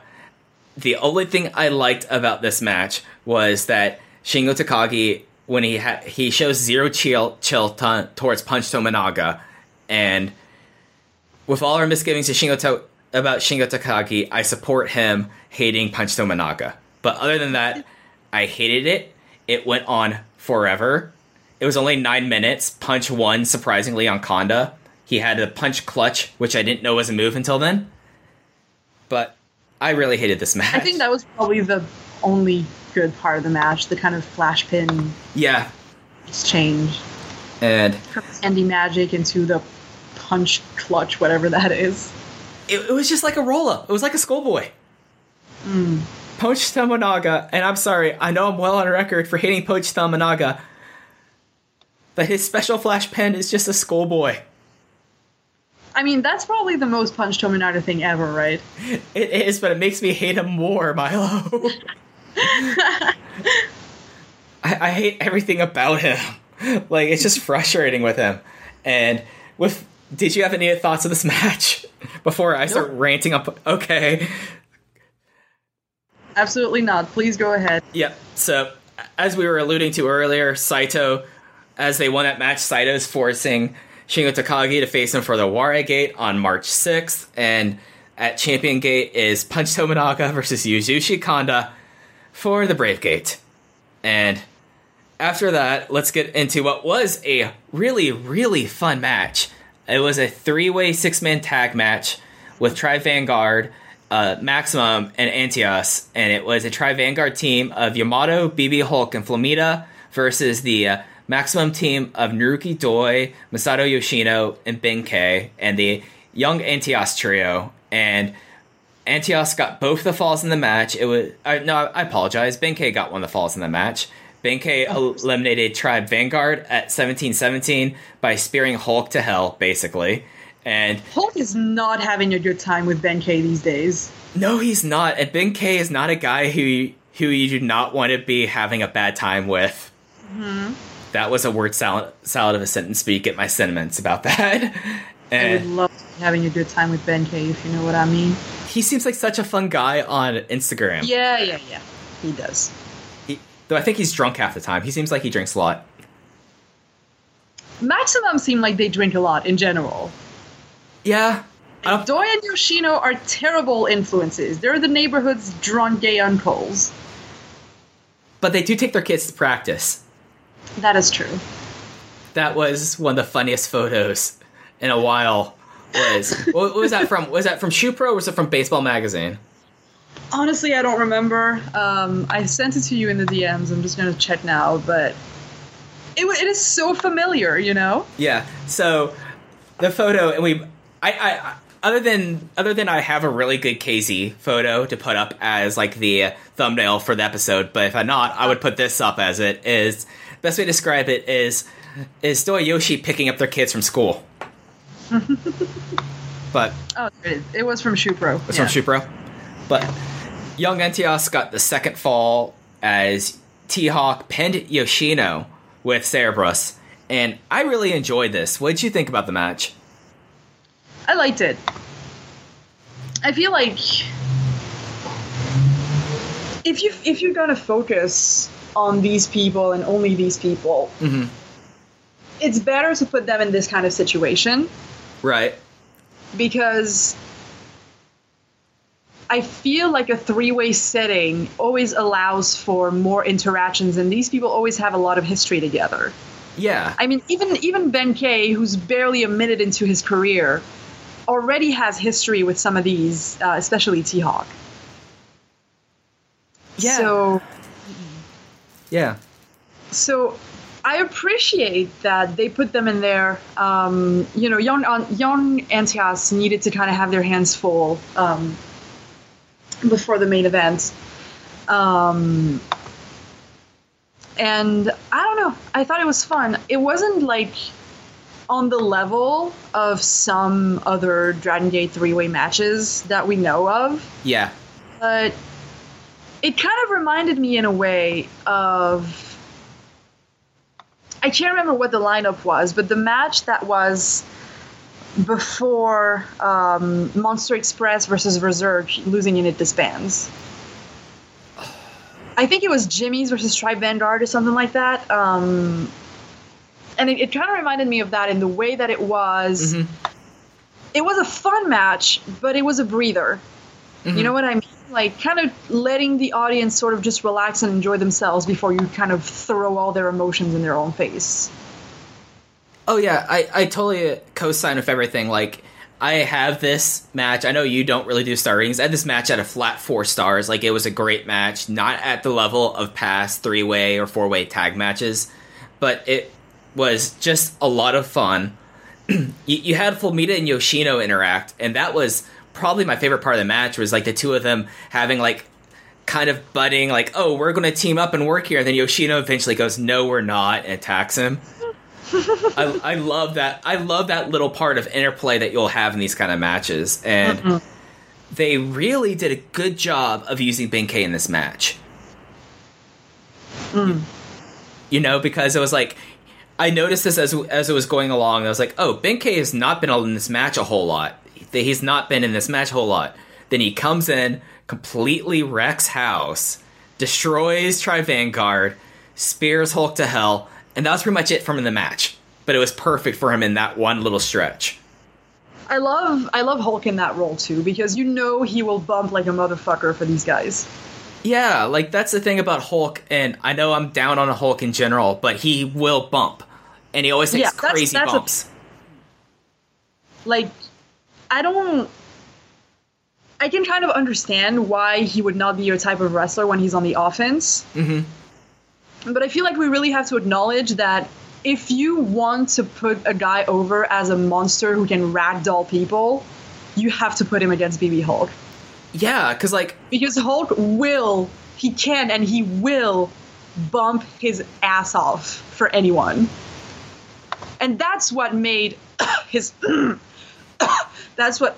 Oh god, I can't believe. That's what made his rivalry with Shingo so good. Yeah, and that's also what like his first part of his title reign. Why like why I really enjoyed it was like he was bumping like crazy for uh, for Tozawa. He the, the the match against Shingo was pretty much like put both of them on the injury list for a while. Like he will he will go there and it was a great setup for him and like right after that like that was right like right as that that elimination happened it went right into the finishing stretch and i appreciated that like they weren't going to waste around like as you're saying this was like the breather it was like hey guys here's a 20 minute palate cleanser we're about to do things to your heart Yeah, that's that's exactly what I mean. Mm-mm. and it's also worth mentioning, and I kind of talked a little bit about this on Twitter as I watched this show. T Hawk pinning Yoshino, which, like, That is is huge. it it's huge and it makes a lot of sense given what the Dreamgate match is at at Champion Gate because they weren't going to pin Doi and they had plans for Benkei. So having Yoshino lose to T Hawk when Yoshino drops maybe six falls a year, Yeah. like that did a lot for T Hawk in my mind, you know, and, and especially considering. mean- oh, go ahead. I, I we don't really have time right now, but I do want to look at like the match history of T Hawk and Yoshino. Um, of how many has you know how many times has this happened? Has T Hawk pinned Yoshino before? Yeah, I'm trying to think. Like, I, I can do the research and I'll tweet this out after the episode's out about this because there is. I'm guessing guessing he probably has, but I'm not sure. If he has, it would have been a pinfall leading up to either the the Kobe World main event they had. I would think. Mm. Oh. Maybe. Yeah, I have Yeah. a horrible memory for this kind of thing, but maybe. Yeah. I'll look it up later and figure this out because this because this will rack my brain for the rest of the week until I figure this out. So, but yeah, it was a big thing for T Hawk. Like, yeah, there was like a there was usual like heel stuff with it, but for him getting that win, especially considering the month before the win was on Lindaman trying to build him up, like there's very few direct pins in Dragon Gate that actually like in like these undercard like not main event matches that matter as much as pinning Yoshino. Yoshino never takes falls. He's not taking falls back to Italian Connection when w- when somehow instead of Milano Collection AT, it was Yoshino winning matches, and it was Milano Collection AT taking falls. They've protected him for almost twenty years, and having T Hawk do this, that it's a good thing for Antias. So, Yeah. but this was a very good match. I definitely would recommend this match to people. Just it's not going to be on anyone's match of the year list at the end of the year. It's just a great Dragon Gates three way six man match. Mm. And that leads us to the main event. They opened the Dreamgate Championship match where Masaki Mochizuki faced KZ in his third defense and defeated KZ at 21 minutes and 27 seconds with a crucifix hold. That was, This was this was everything I wanted it to be. it was it was so great so great Mm-mm.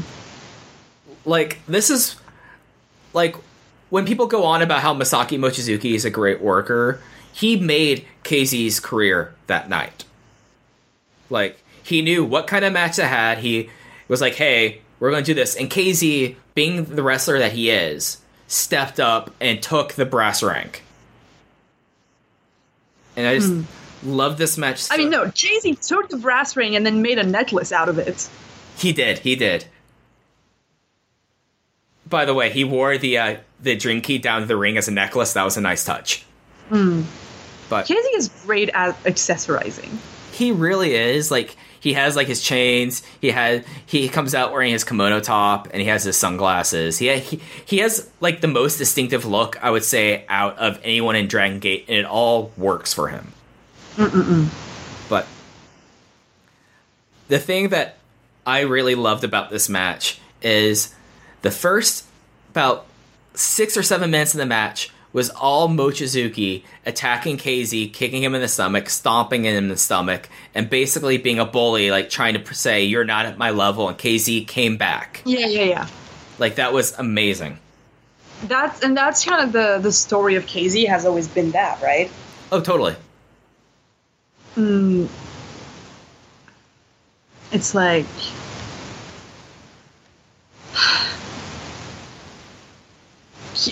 people try to keep him down and he keeps going. And it's the I think it's his strength and it's the reason why I said that he would fit anywhere on the card because KZ makes every match that he's in matter in some way. He can be in a comedy opener, he can be in a title pre- prelude match, or he can be in a title match you know that he's going to give it 110% and you know that he's going to make you care about it. And it's i think it's a rare quality because there's a lot of wrestlers and you can't really blame them you know that they take it easy. Mm-hmm. In in smaller matches but KZ doesn't know what taking it easy means. He he always brings his A game so there's n- there was no reason for him to not do that especially in that match And I think the thing Yeah, that. Like- oh, go ahead. Sorry. Didn't mean to I'm- cut, cut you off there. No, no, no. I was. I'm just like. I'm happy, even if he didn't win. I mean, I don't think anyone really thought that he would. Mm-hmm. But even if he didn't win, I'm really happy that he got to show all of his hard work on such a high level. and it, and it wasn't like like going off what you just said. It wasn't like that he was like doing it doing this against some random person. It was not like he was having this match against El Lindaman or having this match against BB Hulk. He had this against a guy Masaki Mochizuki, who we've seen his entire title reign, like this most recent one, ha- is able to have completely different style matches for every single one of his title matches. So it was like, hey, you do this really awesomely, let's go with it. And like one of my favorite moments in this match, other than I loved the opening six minutes of it, was when was when Mochizuki like had him down and applied the Cobra Clutch, where he brought his arm around him and was trying to like do a do like a, a blood vein choke on him and like got him out of the ropes, and then KZ hit the ropes, and then very soon after KZ had him right in that same hold, like and just like like him like proving like he was proving it's like hey. Just because you're 48 and awesome doesn't mean that I'm not in my 30s and I'm awesome too. Yeah, yeah. I th- I thought it was a really really good showcase for both of them because it lets KZ, like I said, show everything that he's made of. Mm-hmm. But for Mochizuki as well, because Mochizuki is the kid guy. That's Right. what people know him for, and that's rightfully so. That's the base the base of his offense. That's the brunt of his offense. That's what's that's what he does best, and that's what he loves doing. But I like that they gave him a chance at his quote unquote age because age is just a number for masaki Mochizuki. Uh, to show that he can still adapt and that he's not afraid of adapting. Like a lot of, I feel like a lot of old wrestlers um, are portrayed as kind of um, certain in their own style enough that they don't find the need to innovate. Innovate. Um, and I like that Mochi was put in this situation where he had to. Oh yeah, and he and he showed this like his whole entire like reign. Like he's shown like things because I hate watching. Like one of the things I've been doing more this year is watching Lucha Libre, and I've noticed that a lot of the older wrestlers in Lucha will just do the same thing, do the same thing, and they're only there to do the same thing. Masaki Mochizuki is 48 years old, and he's like, "Oh, we want to try this in, in this match. That sounds awesome. Let's do it." And I mm-hmm. love him for that. Like, I Yeah. I don't think there's a wrestler in Dragon Gate that I enjoy watching in the ring across his career as much as Masaki Mochizuki. Hmm. And it's like it's uh i don't know i can't find the word. Um I, because i don't want to sound redundant but i kind of want to say like there's lots of people I think who will be surprised if all they heard about Mochizuki was that he's a he's a kiki guy or all they know about Mochizuki is some of his more classic Mochizuki matches. And I, I, I appreciate that even now, so long into his career, he finds ways to, to show exactly why there's so much hype around him.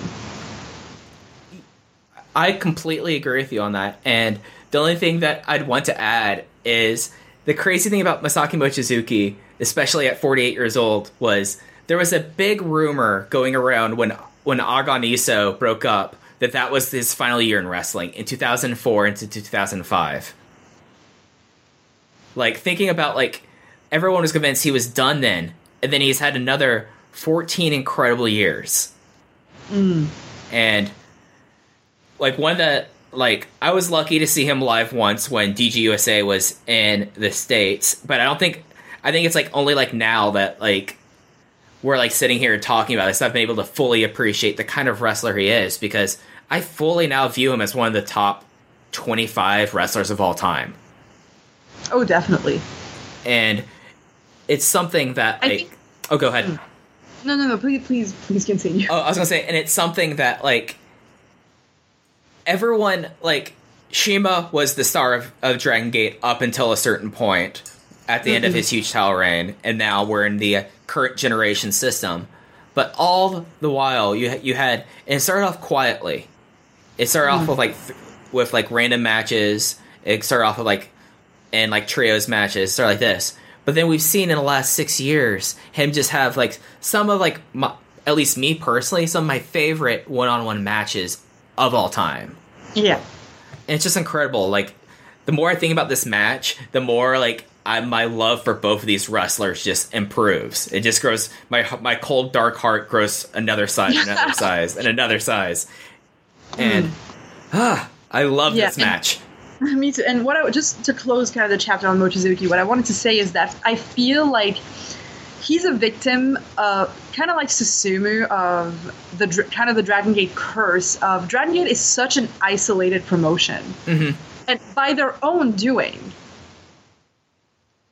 Um, Dragon Gate is such an isolated promotion by their own doing and their own choice that I feel like not enough people see these guys, these uh, Susumu and Mochizuki. To me, they're some of the best active wrestlers on the planet, and they might go down as some of the best of all time, especially Mochi. But there's maybe not enough people seeing them to be able to really make that into a statement. And that's the one thing that I'm kind of always mad at Dragon Gate about is their isolationism and really their their the how closed off they are from the rest of the wrestling world. And it feels it feels like they're taking baby steps here and there, you know, with going to it was Fight Club Pro, right? Yeah, last year's Fight Club Pro. Going to Fight Club Pro and sending Takagi uh, to do whatever he wants and stink up other promotions. Um, a step is a step. Yeah, I might not like it, but a step is a step. Mm-hmm. But I'm afraid that for guys like Susumu and Mochizuki, it might be a little too late. Yeah, because like especially in their cases, like like Mochizuki's like openly talked about him being an old man. It's like there's like this time period in between when DG USA closed and now that basically the only way you're going to find him was inside Dragon Gate unless you were in England for Fight Club Pro. And it mm. I hope they do more. I'm hoping now that it's And no one is going to seek out Tokyo Gurentai. Like let's let's be honest with ourselves here.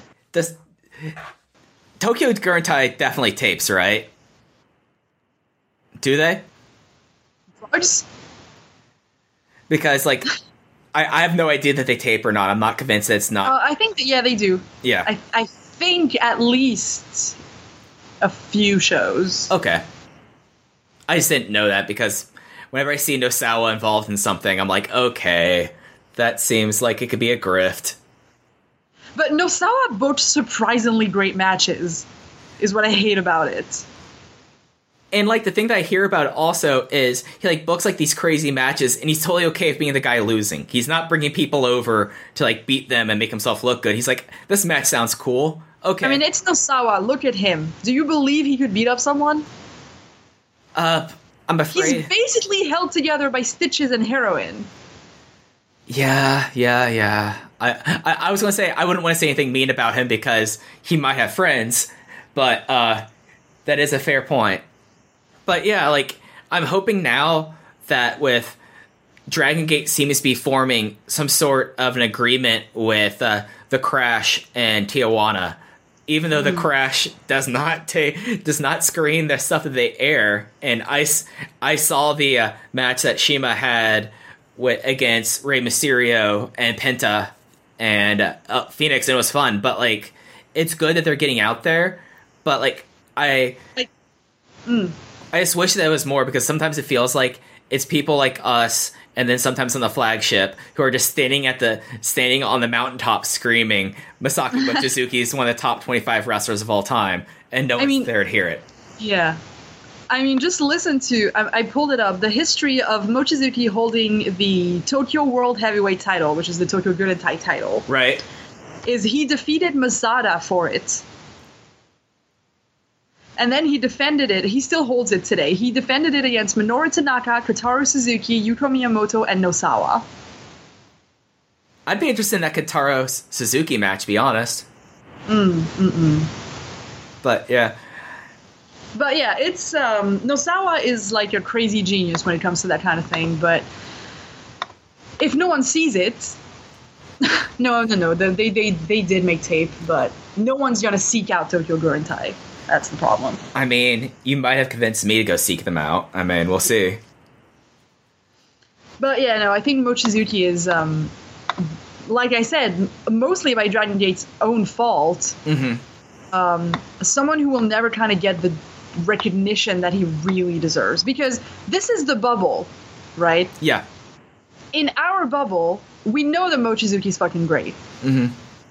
But your regular wrestling fan who maybe is not on Twitter and just kind of watches his Japanese wrestling and then goes on with his day might not even be aware of that kind of thing. So So yeah, No, I, I I completely agree with you, and I think that it's a case that sometimes, actually, a lot of time, Dragon Gate should do better about this kind of thing, but we, who knows if they will, and that's the shame about it. Uh, one more thing I wanted to talk to you about this match because I noticed this on the Nico viewing, and I especially knew that noticed this today was there's a fan in the crowd who is my new favorite person to to like that catches my eye during these matches because she's like mm. in the second row. She had like lighter brown hair and was wearing glasses, and she completely was all for KZ and mm. like was like was like clapping and chanting logic and, and was like freaking out like during like the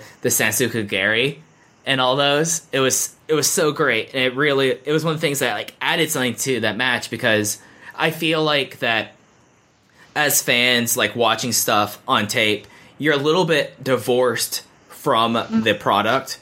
So like like that's one of the reasons why I've always been so jealous of you talking about going to Cork and things like this because you get the whole atmosphere and then I feel like that adds so much to the pro to the matches and just being able to like know someone in the crowd get like so into a match like this added something to me to this match.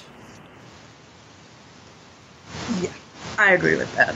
And um, one more thing that I did, did want to say about the match itself is a point that I, I did make on Twitter is I know that no selling is like a deal breaker for a lot of people. And I know that it's like a blood feud on Twitter between people who care not so much about selling and people who care way too much about selling. Sure. But KZ no selling, the motherfucking Sankaku Geri had me screaming. It was so badass. Like that was first of all, it was extremely badass. And second of all, it was so like it was that rising up moment that I really wanted from this match. KZ just being like, "This is all you got," Mm-hmm. like, and it's the Sankaku Geri, you know. It's a move that's put down a lot of people. It's on And nearly everyone. nearly everyone, and KZ was not put down by it. And I think that is that was a really powerful image. Yeah. this match, I feel like I'm comfortable to say right now, this match is my Dragon Gate match of 2018, and it's gonna be very hard for anything else to beat this. But so, I I could go on about this match to our, our complete three hour time limit if we really did, but before we move on, talk about the post match stuff. Did you have anything else you wanted to add about this match? Mm, nope, I'm good.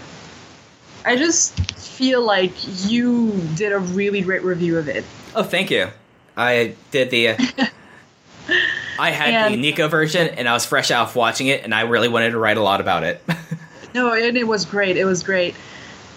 And um, I think that it's a match that people need to experience for themselves. And I don't be, I don't want to say too much about it because I feel like it's a match that relies a lot on emotion. Mhm. So if you haven't seen it, go watch it. And don't like build your expectations on what I say or what Mike says or what p- other people who have seen it say. Try to go in blind, even if you know the results. Try to go in having seen as little of it as possible because I think it's an extremely. It was an extremely rewarding match. yeah, I completely agree with you on that. It was very. It was a um, um, not culmination. I'm trying to find words. I'm sorry. Oh no, that's It fine. was the culmination of a journey, but it didn't feel like the end of it. If that makes any sense. It felt like like the end of a end of a trilogy, like the end of part one or part two of a trilogy. Yeah, basically. Yeah, I totally get you there. And talking about like what might be part two or part three of the trilogy, after the match, KZ was left with Mochizuki, reminded him uh, about fla- how flash pins are vital, and KZ kind of kind kind of reflected on that. It's like, yeah, flash pins are vital. I know. as someone who does a lot of flash pins, and they talked a bit about their history in Dia Hearts, about how KZ used to be a loudmouth flake that fluked his ways to wins every now and again, but now he's gotten strong. He said once that flash pins are vital to know. If you get the three count with one in a title match, you become the champion. Well, you could also remain champion if you get the three count with one.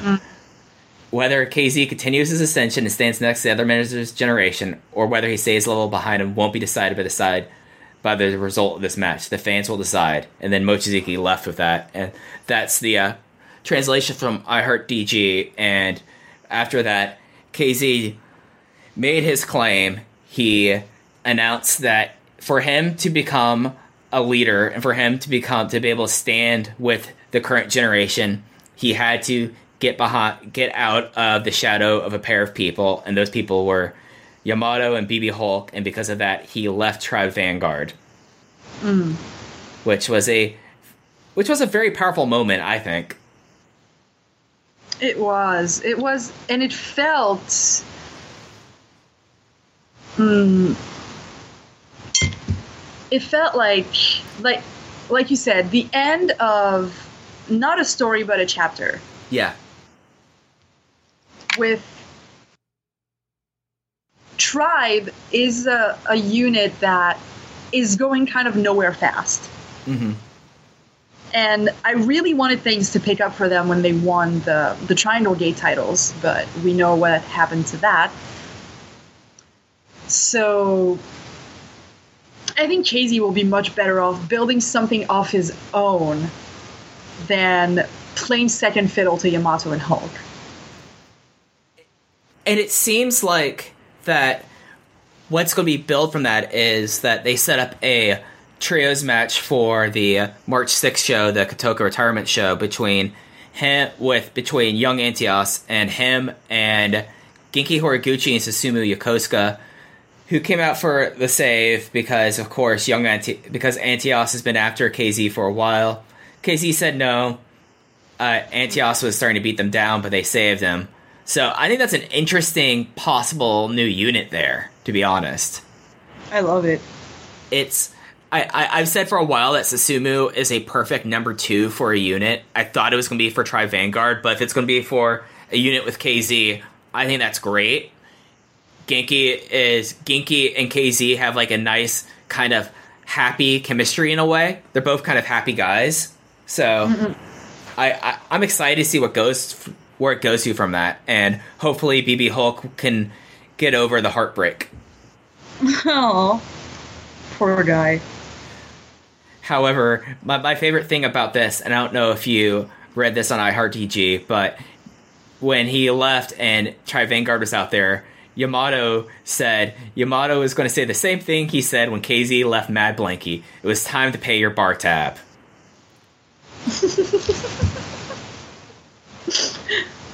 Yamato's life story just paying everybody's bar tab. I, I mean, when you sell, he's that- not having any of it anymore. hey, there's two there's two sides of that coin.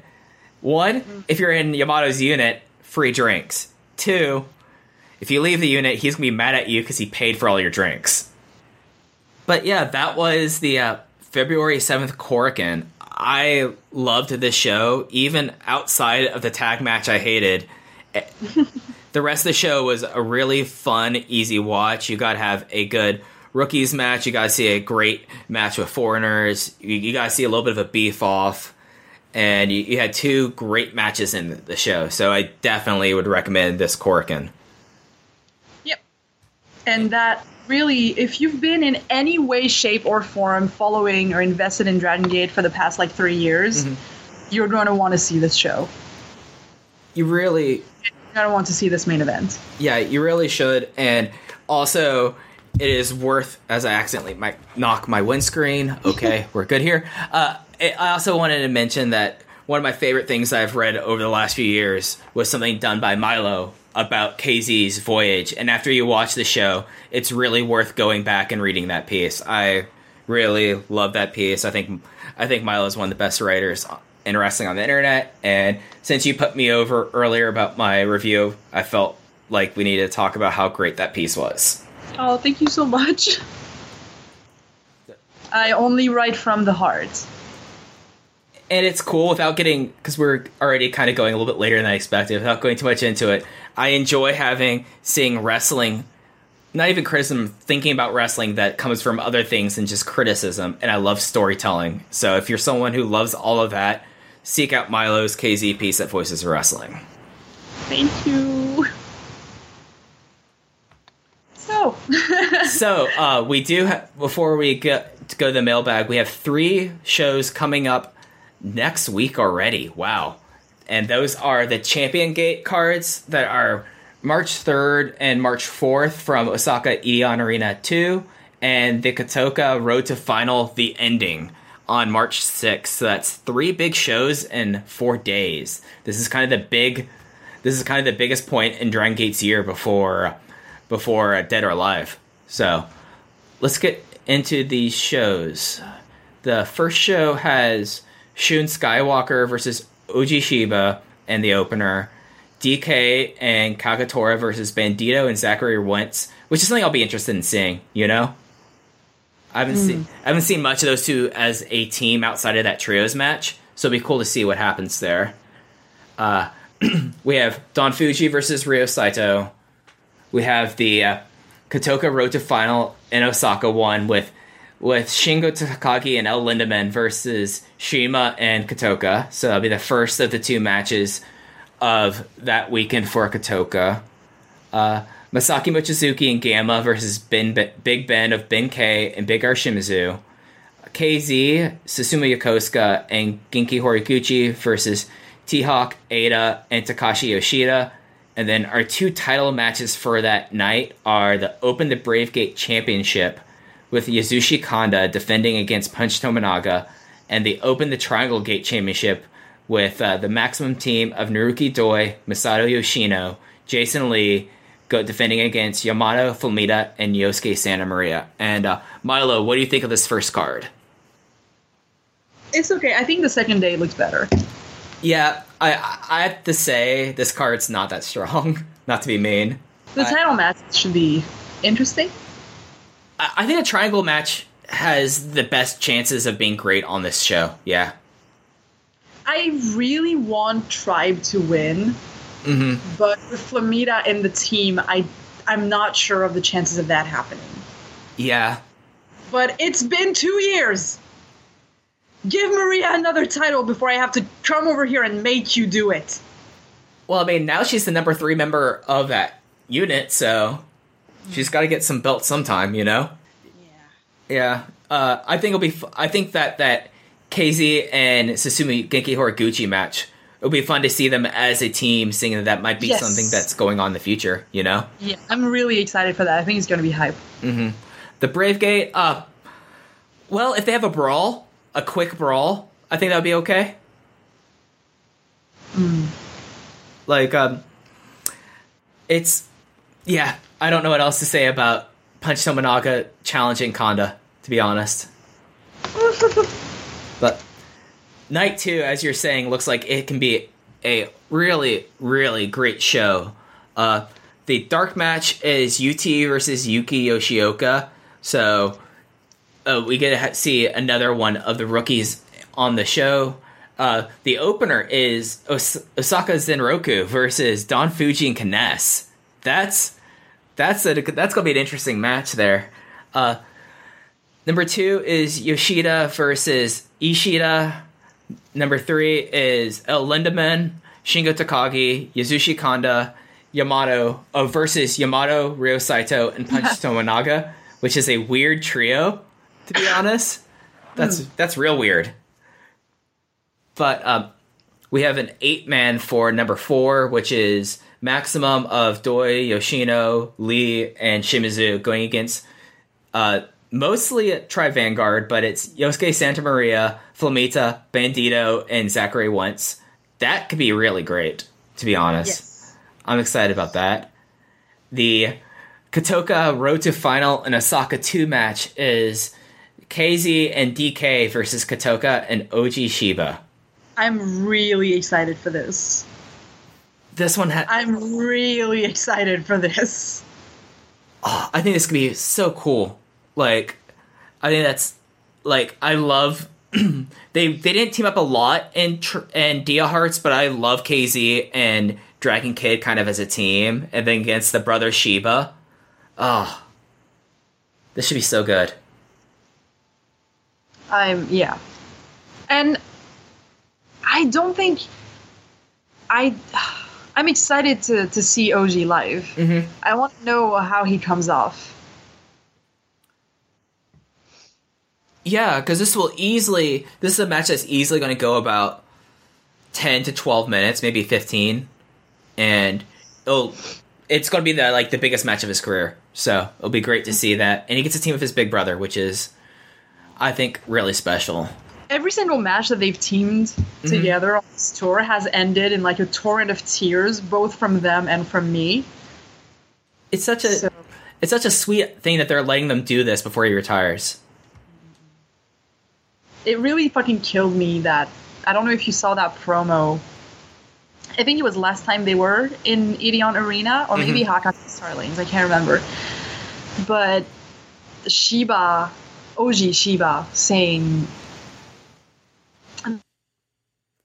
that he wants to become like his brother, and Kotoka telling him to become more than that Yeah, I had that. me like in my feelings. Had me in my fucking feelings. That was from uh, Kobe Sambo Hall. Now I look at it.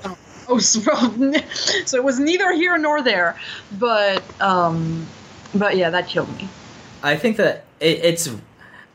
I've not seen a lot of OG. What I've seen of him, he looks really good. Like, He's in, yeah, he, yeah, his body's already amazing. Mm-hmm. and he's Like he looks a lot better than Yoshioka. yeah, and he's a bit bigger than both of those guys too. So I think he's, taller- I, I'm pretty sure he's taller than Kotoka. I think he is too. Yeah, definitely. Mm. So And then after that, we have the two big title matches. First, we have T and E defending against Susumu and Genki, which I have pretty high hopes for this match. me too. I think that if I, I think that T and E when they're just teaming together and outside of the whole Antias thing have always been good, and I Yes. like this Susumu and Genki team a whole lot. Yeah, I think T and E are on any given day one of the best tag teams in Dragon Gate. Oh, easily. So I'm really, really happy that they get to be in this position again. hmm And they have great chemistry with both those guys. Oh, completely agree. I mean, Eita, we know Eita and Susumu bring out the best of each other. We've known that for for a while now. I mean, it was Susumu who was kind of responsible for Eita pulling his fingers out of his ass. Right. So I'm really excited to see what kind of match they put on here. Me too. Me too. And then you have Genki in the match, and he's able to get emotion out of any crowd. That is So- true. Everybody loves Genki. Yeah. So, uh, I, I, I, I glossed over this when we were talking about night one because I think we both know what's going to happen with that Brave Gate match. But this Twin Gate match, do you think it's going to be TNE or Susumu and Genki? I hope it's going to be TNE, Mhm. but I would not be surprised if Susumu and Genki took it.